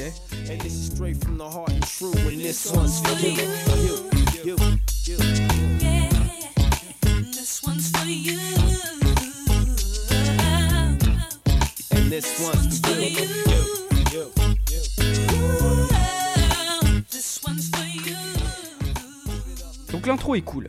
L'intro est très ensoleillée, en même temps il n'y a pas trop de prise de risque puisqu'ils prennent du Cool and the Gang. T'arrives au deuxième morceau, c'est chaud, ça kick dur. Et après, ça devient mou, je j'y arrive pas. À part Weekend Freak It et Seawalk qui fait un bon enchaînement. euh, C'est le, mais moi, c'est pour ça que j'ai jamais vraiment trop accroché à Corrupt. Je sais qu'on m'a toujours dit qu'il avait du delivery, que c'est une légende euh, de la côte ouest et tout, ça très bien. Mais alors moi, les Dog Pound avec Daz, bah moi ça me fait ni chaud ni froid. hein. Et Corrupt, bah, Sérieux? Dog ah, Pound? Ah, Dog Pound, euh, ça me fait ni chaud. Moi ni je froid. trouve ce groupe incroyable. Ouais, bah pas moi. C'est euh, vraiment, ça me fait ni chaud ni froid. Corrupt euh, Mais- en featuring à chaque fois. je Daz en producteur, il est incroyable, on est d'accord. Quand même, Daz en producteur, il a bossé sur. Déjà, il y a des sons, on sait pas, ça se trouve, il en a fait euh, sur Doggy Style, il en a est- fait sur The Chronic. il est sur Sur All Eyes on Me, il a fait euh, Two of America's Most Wanted. Oui, oui, oui, voilà. oui. gros, Pound, c'est oui, lui qui a quasiment pas- tout fait. Ouais, oui, je veux pas dire qu'il est mauvais, Daz, mais ça me, ça m'excite pas plus qu'un. Ouais, mais t'es new-yorkais. voilà, c'est ça qui explique. Là, quand je disais aussi que sur Nas, il y a des morceaux que j'ai trouvé qui ont mal vieilli. Je suis de Californie, c'est pas très ensoleillé, donc moi je vois. Voilà, c'est normal. sûr. Mais moi, Corrupt, euh, il a ce statut légendaire que je remettrai jamais en question. hein, mais alors, moi, il m'a toujours laissé ni chaud ni froid, tu vois. Mm. Ni plus ni moins. D'accord. Et là, ça, bah, là, ça ressenti clairement. hein. Il y a des sons sur l'album qui sont pas mal. hein. Merde, attends, j'ai oublié celui que j'avais bien, ceux que j'avais bien aimé. Il y a une petite doublette que j'avais bien aimé. Alors, euh, doublette, quand tu sais deux morceaux qui s'enchaînent? Ouais, ouais, ouais. J'avais bien aimé. euh, je crois que j'avais bien aimé Can't Let That Slide avec son frère Roscoe. Ouais, ouais, bon après Roscoe. J'avais euh, bien aimé euh, That's Gangsta produit par WRNG et celui d'après justement Another Day. So you know, if you're scared, stay out the game, baby. Another day, another dollar, another nigga jack for a sack. These in Impala. What the fuck makes life so complicated? Why they play a hating instead of congratulating? One of the homies just bought a new six. Et moi, en tout cas, par exemple, This One For You, l'intro, j'avais beaucoup aimé. C'est produit par euh, Studio Tone, qui a produit également pour euh, Bill Legit et E40, euh, donc un mec de la baie. Euh, Il y a aussi Wicked Freak It, du coup, qui est produit par Battle Cat. Seawalk, qui est produit par Daz. Euh, Il y a aussi euh, The Life. The Life, que j'ai adoré, qui est sur le CD East Coast, qui me rappelle beaucoup To Live and Die in LA. Check it. From catching buses and cabs, penning pads in the lab, sipping genuine drafts and no cash. I ain't the first, and I'll be damned if I'm the last. Roosevelt Drive, Craig Courts on Clifton et qui a été produit par Dimoet. Alors Dimoet, il a fait un son horrible avec Nas qui s'appelle euh, Hate Me Now. Donc vous voyez, vous prenez Carbina Burana, vous mettez un, un, un beat dégueulasse, vous mettez Daddy et vous avez le plus mauvais morceau de Nas. Est-ce que Simon est d'accord avec moi? Euh, J'aime bien ce son-là de Nas. Quoi? Bon. C'est la Bible voilà. Wikipédia Demba qui est très fan de la musique de la baie, il a dit Studio Tone. Bah oui, effe- eff- effectivement, euh, c'est c'est une légende là-bas. Et, Ask Yourself a Question. Eh. Produit par Dr. Dre. Alors parlons-en. Voilà, histoire de. Check it out. Here's a penny for your thoughts, a nickel bag of bliss, a M16 with 18 clips. I'm all set to bust. Treacherous, illustrious, homie, don't question us. Just ask yourself the question. Je peux commencer? Oui, vas-y, je t'en Bon, l'album est sorti en 98, Dr. Dre était clairement en train de travailler sur l'album de Eminem, ça se voit. Parce qu'il a repris, euh, il s'est dit, ouais, vas-y, je bosse avec Eminem, c'est un très bon artiste. Corrupt, t'as besoin d'une prod Ouais, je suis en train de faire un morceau qui s'appelle My Name Is. La guitare, elle est incroyable. On va juste stempler la, la guitare, je vais te la mettre en boucle sur le. J'ai l'impression que c'est ça. C'est une, une guitare qui fait. Tan-nan-nan, tan-nan-nan, Ouais. Avec un beat de Dr. Dre. Dr. Dre, il a fait le strict minimum pour Corrupt. Pour Ouais. moi, il l'a pas respecté. On en est là maintenant. Ouais, mais c'est alors que sur The Chronic, Corrupt, il était très bien servi, il était sur des prods euh, à 200 000 euros là. Là, c'est euh, il lui a fait une, une prod ratée quoi, une prod qui devait. J'ai l'impression que c'est une prod qui devait être pour Eminem, Ouais. qu'il a servi à Corrupt en fait. Dre, moi je le trouve fort dans son, dans ses, euh, sur ses drums. Il a toujours Ah, des mais, fois, ouais, il a des la- trucs la- euh, les- de les dingue. drums, ça reste pareil. Mais Et vois, là, ouais, mais là, là, il y a rien justement. y a- Oh, il y a le Bougarno. Salut. Hashtag parole véritable, le Bougarno Yes. Nintendo. Po, po. Arnaud Tomatique. Et donc. euh, Du coup, euh, sur Self Question, ouais, bah. euh, pas ouf. Hein. Est-ce que c'est. Ouais, non, bah voilà, c'est le, le petit morceau un petit peu. euh, bah voilà, c'est Ouais. un petit peu mou, quoi. Mais après, bon, le- toujours le beat de Dr. Dre, comme je disais sur le morceau de, de Nas, là. Nassis- c'est Nassis Coming. Mm. Ouais. Euh, bah, le- beat, il, il tape toujours bien parce qu'il doit, prendre, il doit avoir les mêmes drum kits. Le problème, Ouais. c'est qu'il va pas se casser la tête à faire une mélodie euh, comme il ferait pour Yves ou comme Gwen Stefani dans les années 2000, tu vois. C'est clair. Et ah, ouais, le là où ça m'a vraiment énervé sur l'album, c'est quand en fait Bougarno, on est ensemble. Euh, Il y a toujours donc à l'époque Snoop Dogg, euh, il était un peu sur la pente descendante en Ouais. 98. C'est clair. Mais euh, il a quand même gardé un petit peu son, en- son empreinte, il avait son style. Donc Corrupt, il se dit, je vais quand même faire comme lui. À mon avis, il voulait essayer d'être un petit peu la, la nouvelle relève, Ouais. tu vois, de, de le- de Long Beach. Il a sorti un, un Snoop Dogg là qui s'appelle Can I Let That Side. Je- Quand j'ai écouté ça, j'ai fait, mais c'est quoi ça Yo, man, that nigga corrupt, man. What you gonna do about that shit, homie? Fuck That's right. This goes out to all y'all. Telling my bitch what you saw. Hell no, I can't let that slide. Thinking I won't check shit. All these miles on records. Hell no, I can't let that slide. Talking shit on TV, but bitch up when you see me. T'as une boucle insupportable avec des sortes de, de bruits de laboratoire qui font comme tu sais pas où ça part et t'entends euh, quelqu'un qui crie Ah non la catégorie side en boucle toutes les quatre mesures. Que c'est un mauvais Snoop Dogg et là j'ai fait non non mais qu'est-ce que tu fais? Corrupt Ouais. ne sait pas faire de musique. Corrupt Ouais. c'est un très très bon rappeur, très bon, Ouais, très technique, mais il ne sait pas faire de musique. Non, bah oui. Heureusement qu'il est entouré par Daz et, et Snoop au sein du Dog Pound parce que voilà. Après, alors attention, il y en a qui vont dire quoi Mais son deuxième album, oui, son deuxième album, il est très bien, mais il était mieux que entouré. pareil, ouais. Il était mieux entouré sur son deuxième album. Euh, voilà. Bougarno, par contre, il aime beaucoup Nassis Coming, incroyable. Bah, justement, euh, Arnaud, je trouve que Nassis Coming, euh, je trouve que c'est un des moins bons de l'album Ilmatic. Non, It was written. It was Oh written. là là, il fait des la fin, ça fait de deux heures qu'on débutant. enlève, on est Il fait fatigué. des là. erreurs de débutant. Voilà. Bon, après, autre chose est différent, c'est que Arnaud et Flexta, ils étaient, ils étaient là à l'époque. Ils, étaient ils sont un peu plus vieux que nous, je crois. Et donc, du coup, Ouais. ils, ont, ils ont senti un peu le jus. Nous, on écoute ça avec du recul et forcément, on n'a pas la même opinion. Ouais. Tu vois, si tu fais écouter. euh, je dis n'importe quoi. Tu fais écouter 9-3, tu peux pas tester à un jeune d'aujourd'hui, il va dire c'est tout pourri. Nous, c'était le feu. Ouais. Parce que bon, ça fait un peu Dirty South, euh, etc. Euh, donc, euh, morceau de McTyre, tu fais écouter. euh, Tu écoutais Rap de Test de Nesbill. Ouais, ah non, ça, ça passe, je pense. Non? Tu crois? Euh, Je sais pas. Mais il y a- il y, a plein de sons qui, qui sont bien ancrés dans leur temps, tu vois. Qui... Ouais. Quand je dis mal vieillir, ça veut pas dire que c'est mauvais. Parce que tout à l'heure, j'ai utilisé un terme, j'ai dit mal vieilli. Mm. Ça veut pas dire que les sons sont nuls à chier. Ça veut dire Non, que bah non, ça a fait son temps, c'est ancré dans les années 90. Ouais. Par exemple, je, je, je sais pas, mais. Typiquement, il y a des sons, tu, tu... En fait, quand je dis qu'un morceau a bien vieilli, c'est que tu peux te dire il a été fait de nos jours. Par exemple, Ouais. t'écoutes Still Dre, si je- j'avais pas connu son existence, j'aurais- j'aurais pu croire qu'il était fait aujourd'hui. Mal vieilli, c'est par exemple, quand j'écoute Mind, Going- Mind Playing Tricks on Me des Ghetto Boys, ça Ah pue les années 90. J'adore ce morceau, mais il, est, mais il a mal vieilli. Et il est, il est considéré comme un des 5 meilleurs morceaux de rap de tous les temps.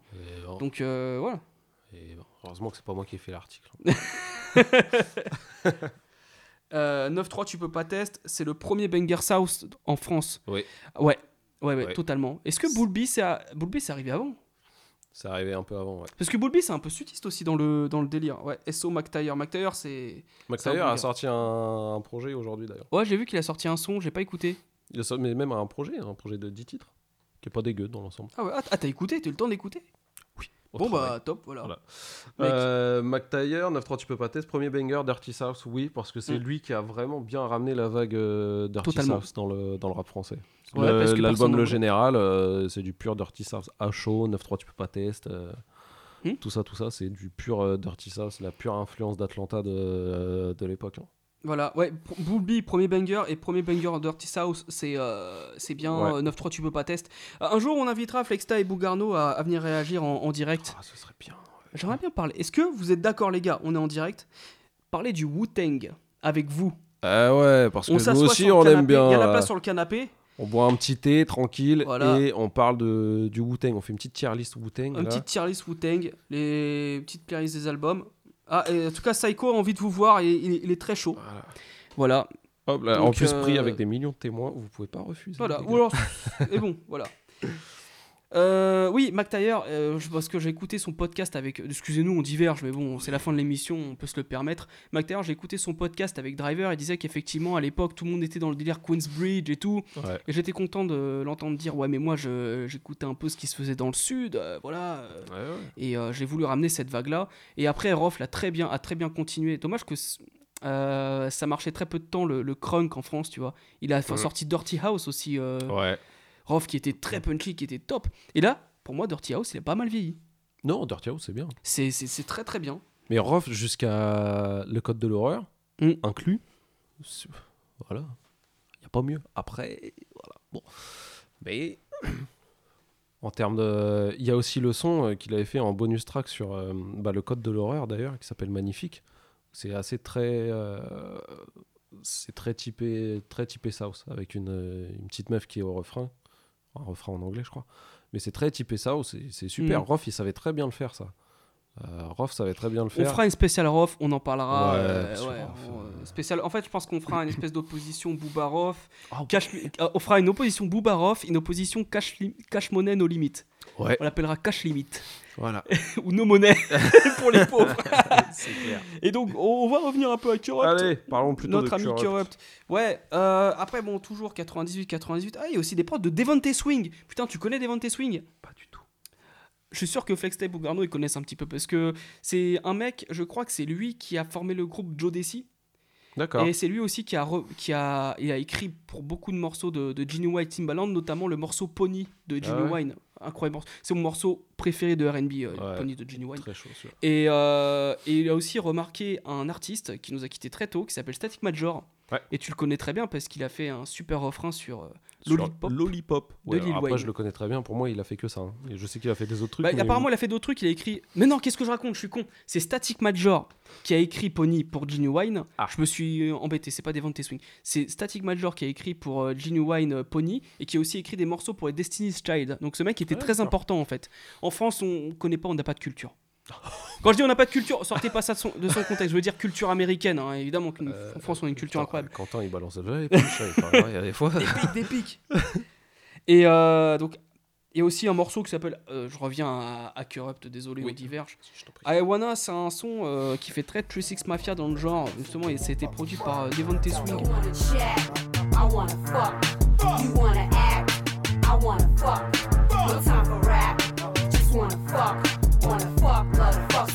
fuck or what? Don't wanna chat. I wanna fuck.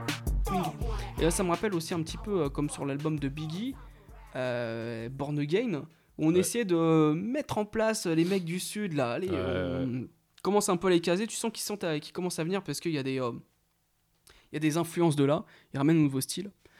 Mais en résumé, pour Corruption, euh, j'ai un peu plus kiffé la cohérence du côté East Side que du côté Mm. West Side.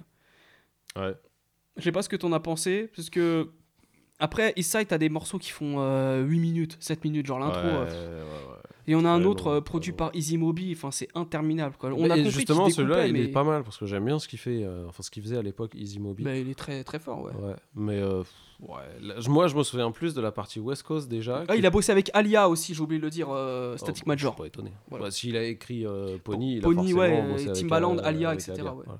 voilà. Moi, j'ai beaucoup plus préféré le disque West Coast que, que East Coast. Je trouve qu'il n'y a pas des masses d'identité dans le, dans, le, dans le disque East Coast, en fait. Et il- en fait, le problème qu'il y a, c'est que bah, Daz, euh, il était présent sur Chronic, sur Doggy Style, il a fait Dog Food. Euh, donc c'est bien, c'est très, très West Coast. Bah, il y a un peu l'identité West Coast euh, en lui, tu vois. Et t'arrives, euh, c'est comme si tu demandais bah, Snoop de débouler et de faire un, un The Infamous ou Ilmatic. Il est capable. Derrière. Oui, il serait capable, mais je suis pas sûr que ça aurait eu le même impact sur sa carrière, tu vois. Et Corrupt, il se lance dans un disque East Coast là. Bah, c'est un mec, euh, en fait, en gros, euh, on a, on a compris. En fait, son concept, on l'a compris, on a compris pourquoi il a fait ça. C'est parce que oui, t'es né à, à Oui, Philadelphie et que t'as migré euh, sur la côte ouest. On a compris Ah pourquoi oui. tu faisais de CD. parce que tu viens de Philly tu Pour moi, c'est pas, pas un- original de faire ça, tu vois. Je, je veux pas Et être méchant. Et c'est pas bien fait, mais je pense aussi qu'il était dans une période de rap East Coast où c'était pas ouf à ce moment-là quand même. Parce que je crois qu'on était pulvérisés, ils étaient tous Euh. pulvérisés par euh, P. Diddy.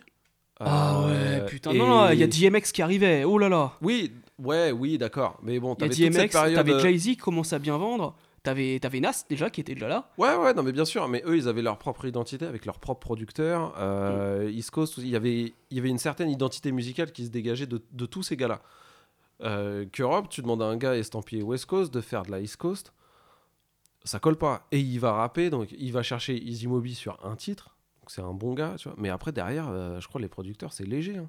Euh, de mémoire, je les, je les ai plus en Oh, tête. il y a. Dimoet. Bah, Dimoet, c'est celui qui a fait Hate Me Now de, de, de Nas. Que je, je, je ne supporte pas ce morceau, hein, désolé. Voilà. Je crache mon venin un peu dessus. A- Mais, et en, en termes de feat, euh, à part Noriega donc, qui est sur Weekend Freak It, euh, Ah, tu- alors voilà, ça, excuse-moi de te couper. Week and Freak It, c'est un morceau que j'avais écouté euh, quand j'étais euh, plus jeune, mais la version de New York, tu vois, je connaissais même pas la Mm. version de West Coast. Ouais. Et je kiffais ce qui tabassait un peu. Aujourd'hui, je me rends compte que j'ai du mal avec le, le son de QB. Vraiment, je- CNN, je peux plus écouter. je n'aime plus. ouais. Tu sais, en fait, tout ce qui est MOP, CNN, bon, c'est pas QB, mais bon, bref, tout ce qui est MOP, CNN, Mm. DMX, tous les mecs qui crient sans, sans cesse, moi, je peux plus écouter. Bah, c'est comme ça, tu vois. C'est. CNN, Ça m'aurait plu il y, a fan dix- non il y a plus. 10 ans, mais franchement, Ouais. mais je, je kiffais euh, tous ces groupes-là. Mais là, maintenant.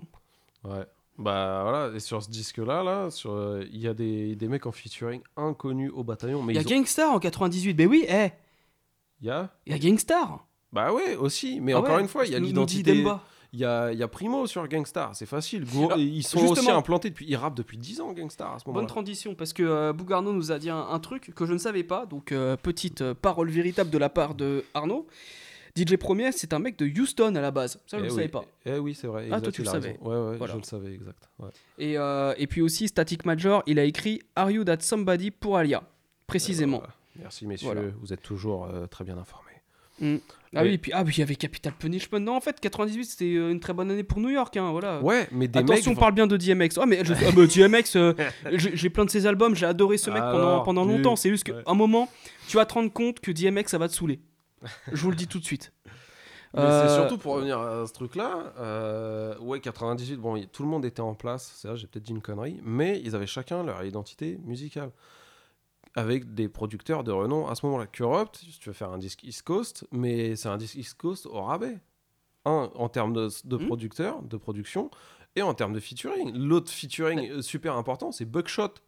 Le Ouais, gars des ouais, Black Moon. rien Et Black voir. Moon, euh, qui s'en souvient de ces gars-là? Bah, c'est pas qu'on s'en souvient, au contraire. Euh, euh, alors, attends, attends, attends, attends, attends, attends.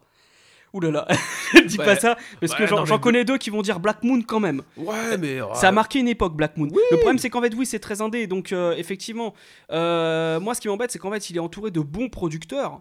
Donc, Battle Cat, Bah euh, oui. Soup of Fly, C'est euh. Dr. Dre. Ouais. Et je, je ne sens pas tout toute cette production, je la sens pas lourde, tu vois. En même temps, elle a pas réussi à ramener. après, faut savoir qu'on est aux États-Unis, donc Snoop Dogg, ça a beau être ton pote. Si tu lui fais pas un gros chèque, il va pas poser Mais sur ton album. pas en clash aussi à ce moment-là? Non, c'est venu après, je crois. C'est venu après? Euh, Parce que je sais, ils- ah, ils, sont bar- ils sont de- Daz et Kurupt se sont barrés tous les deux de Alors. Corrupt, il s'embrouille avec Badass, qui est un petit de, de Snoop Dogg, et je crois que c'est venu après, parce Ouais. que euh, je crois que c'est Corrupt, il est revenu chez Death Row. Oui. Ils Ouais. sont revenus, ils ont sorti. euh, euh, non, ils devaient sortir un album et finalement ils se sont re-rebarrés après. Avec. euh, Alors attends, je dis peut-être des conneries. Corrupt est revenu, il a peut-être sorti un solo et il s'est rebarré ou il y a eu un truc, il, il est revenu. Et je crois qu'avec Daz aussi, ils sont re-revenus et ils sont peut-être re-rebarrés, je crois. Bon. Je me souviens plus. En tout cas, ouais, c'est c'est tout plein d'embrouilles, tout ça. Bon, euh, enfin voilà. clair. Jay-Z est devenu une star en 98. Ouais, bah oui, effectivement. 98, c'est là où il a commencé à sortir. euh, Arnaud Live, c'est 98, je crois. Ouais, bah voilà. Ouais. On a tout dit. Euh, bon, bah ensuite, moi j'ai préféré son, son deuxième album à Corrupt en fait. Ouais, je sais pas. Parce que là, là je l'ai réécouté avant que tu viennes. Bah, D'ailleurs, en fait, quand t'as débarqué, j'étais en train de réécouter son, son deuxième album. Et franchement, c'est vachement bien. C'est celui où il y a euh, Do You Wanna Ride With Us Euh, Mm. Et à chaque fois, j'oublie le nom de cet album. Veuillez m'excuser. À chaque fois, j'oublie le nom de cet album. Street je is suis sûr que. Hein? C'est pas Street is a Mother? Oui, c'est ça, Ouais. exactement. Ouais. Alors que Boogie. Euh, Space, euh, Space, Space Boogie, j'avais, j'ai fait ouais, ok, c'était un petit peu mitigé pour moi, mais Ouais. pour moi, son, son masterpiece, ça reste quand même l'album dont tu viens de parler. Street, Street is the Moza. Ouais. Voilà. Bah ouais. Street is the Moza. Ouais, merci. J'étais sûr que Temba, c'est lui qui allait répondre en premier, tu vois. Quand c'est West Coast, euh, voilà. Euh, bah écoute, on a terminé. euh, Qu'est-ce que tu en penses? Euh, Pour faire un résumé de tous ces albums, euh, j'ai envie de dire, c'est quoi les. Cite-moi trois albums qui t'ont marqué dans les années 90, à part, les... à part ceux dont on vient de parler. The Infamous. Reasonable Doubt. Oula. Et après. Euh, ouais. euh, bah, Ready to Die, à la limite. Ready Oui. to Die, euh, en combat avec Iron Man de Ghostface. Ou Supreme Clientele aussi. De, non, euh, Supreme Clientele, c'est pas les années 2000? Ouais, c'est 2000. je crois. Euh, ouais, Ready to Die. Euh, Life After Death, putain, aussi. Celui-là que j'aime beaucoup. Euh, ouais, là, c'est les premiers qui me, qui me viennent en tête. Tu remarqueras, il n'y en a aucun au West Coast. Il n'y a, que- y a que New York en fait. Ouais, ouais, là en y repensant vraiment en prenant le temps, Me Against the World. Ah Pac. bah voilà, c'est ce que j'allais dire. En fait, moi, c'est Ouais. un de mes albums préférés. Ouais, je l'ai réécouté bah, au travail il y a pas longtemps. Et Fada et Tonight. Ouais, ouais, Et même Temptation, bah, on parlait de Easy Mobis, il a Mm, fait mm. Temptation, je trouve que c'est. euh, J'adore ce morceau. Ouais. Moi, les, les trois morceaux, les trois albums qui m'ont marqué, euh, bah, moi je vais un petit peu dans tous les sens parce qu'il y a du coup Me Against the World de Tupac. East 1999 de Bone Thugs and Harmony et euh, Aquamini de, de Ah, Outkast. ouais, Pour ceux qui suivent notre émission, on en a parlé dans un, dans un épisode. Et tu vois, il y en a aucun de New York, mais tu vois, ça va un peu, de, un peu partout. Si tu me demandes mon préféré de New York, waouh C'est dur. hein. en fait, c'est dur parce qu'il y en a beaucoup. Et je dirais peut-être Reasonable Doubt aussi. Re- Reasonable. Ouais. Ou. euh, alors, moi, j'ai préféré Life Life After Death de Biggie. Ouais. Que. Ready to Die. Un jour, on en parlera. Les deux, les deux se valent. Les deux se, se valent dans des styles différents. Oh, il y, en a- y en a qui me disent. euh, moi, une fois, bah, justement, j'en parlais à Demba. Demba, il m'a regardé avec des yeux. Il a fait Quoi? Bah, C'est c'est Ready to Die qui est carrément au-dessus. euh. Bon. Ça se vaut, ça se vaut. Il y a débat. y a Outcast des génies. Mais justement, les gars, parole véritable, nous avons une petite suggestion. Ah bon? Oui. Encore? Oui, oui, oui. J'aimerais bien qu'un jour vous parliez des mecs du Sud un peu. Ah oui, c'est vrai, on en a parlé on en parlait juste avant. On se dit putain, mais faudrait qui Ouais, New York, New York. ouais, euh, New York, Big City of euh, Dreams. On a Californie, c'est bon, on sait les gars, balancer de la trappe des années 2000, mon rêve. Ouais, nous on est, on est un peu jeunes et, euh, et nous on a envie d'entendre euh, du même euh, toutes les T.I., du Jeezy ou même du la période Cash Money. Cash Money, ça, Cash. Money. Allez-y. Jeezy, Gucci Mane, euh, tous ces Ouais. mecs là, on, veut- on veut les entendre. Trick Daddy aussi pour les anciens. Bon, ça parlera pas à tout le monde, mais. mais Ou même si vous voulez faire Rick Ross, allez-y. Rick Ross, allez, ça parle à tout le monde, voilà. Donc, franchement, petite suggestion, le South. Même Ouais. si je sais qu'en France, alors en France, on a un problème avec le South, c'est qu'en fait, on ne connaît pas la musique du South. Mais ça va être l'occasion pour euh, apprendre des choses aux autres, tu C'est vois, clair. et puis voilà. C'est clair. C'est prévu Aïe Eh ben merci. C'est dans, le- c'est dans le, c'est dans C'est le l'engrenage. pipe. Yes. Très bien. Bon bah, écoute, euh, on arrive à la fin de ce live. sympa. Combien C'est- on est là sur le live? Ah, Je crois qu'on est à 2 heures. Non, je veux dire euh, combien de personnes? Eh ben 9, eh ben tu sais quoi, on a même atteint 16 et tout. Franchement, il y a eu du monde ce C'est soir. Cool. Ça, ça a réagi, donc moi je tenais vraiment à vous remercier parce que là, ce C'est soir clair, vous aviez été trop bien. chaud. Chaud patate. Voilà, les Ghetto Boys. Mais oui, oui, on parle les Ghetto Boys, oui, euh, en parlant de Ouais, du Scarface et tout, tout ça là. Scarface, on parle voilà, de tout ça, on parle de The Fix Le rap country. Alors Nelly, c'est pas le Sud, attention, c'est le Midwest. Moi aussi avant, pendant longtemps, j'ai cru que c'était le. Sud. Nelly, c'est le Midwest parce qu'il vient de Saint-Louis. Ouais, et puis on va peut-être pas parler de Nelly. Trick Daddy, c'est une légende, oui, voilà. Le South, ça me parle. Donc il y a Mais plein qui sont très South. Si on parle Voilà. de Nelly, on parle de Shingy. Et là, je veux dire, on va sortir mon, mon plaisir coupable. Alors attention. hein. Allez. Donc, euh, merci de nous avoir suivis. Merci d'avoir Ouais. été très réactifs. J'ai vu que tout le monde était chaud ce soir. Donc, euh, n'hésitez pas à nous suivre sur les réseaux sociaux. Les réseaux, les réseaux sociaux, Twitter, Instagram, Facebook.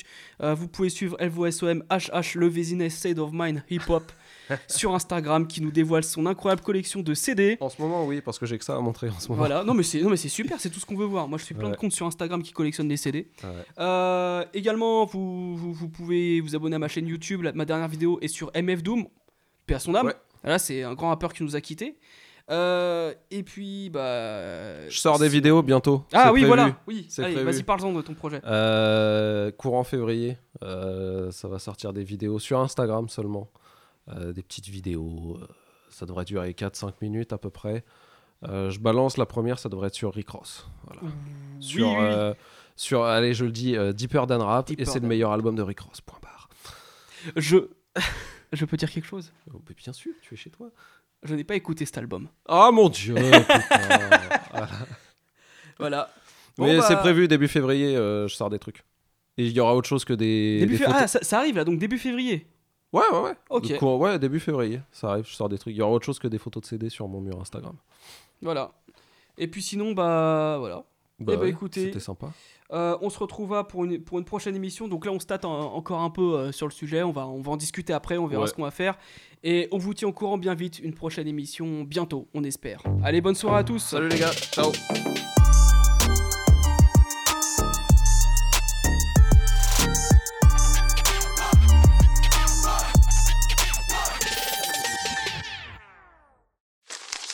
Me, me, me, me, me, but also you. The Pharaoh fast forwards his favorite foreign film, Powder Donut. okay, what's my line? Uh, the only line I see here on the script is get options based on your budget with the name your price tool from Progressive. Oh man, that's a tongue twister, huh? I'm sorry, I'm gonna need a few more minutes. bulbous Walrus, the Bulbous Walrus. The Name Your Price tool, only from Progressive. The owl ran afoul of the comatose coxswain. Progressive Casualty Insurance Company and affiliates. Price and coverage match limited by state law. Es mejor llegar tarde a casa que nunca volver a llegar. Es mejor llegar tarde al trabajo que nunca volver a trabajar. Y es mejor recoger tarde a tus hijos que nunca volver a recogerlos. Llegar tarde a donde vayas por esperar a que pase el tren es mucho mejor que arriesgar tu vida tratando de ganarle el paso. Por algo existe el dicho, más vale tarde que nunca. Alto, el tren no para. Mensaje de Netza.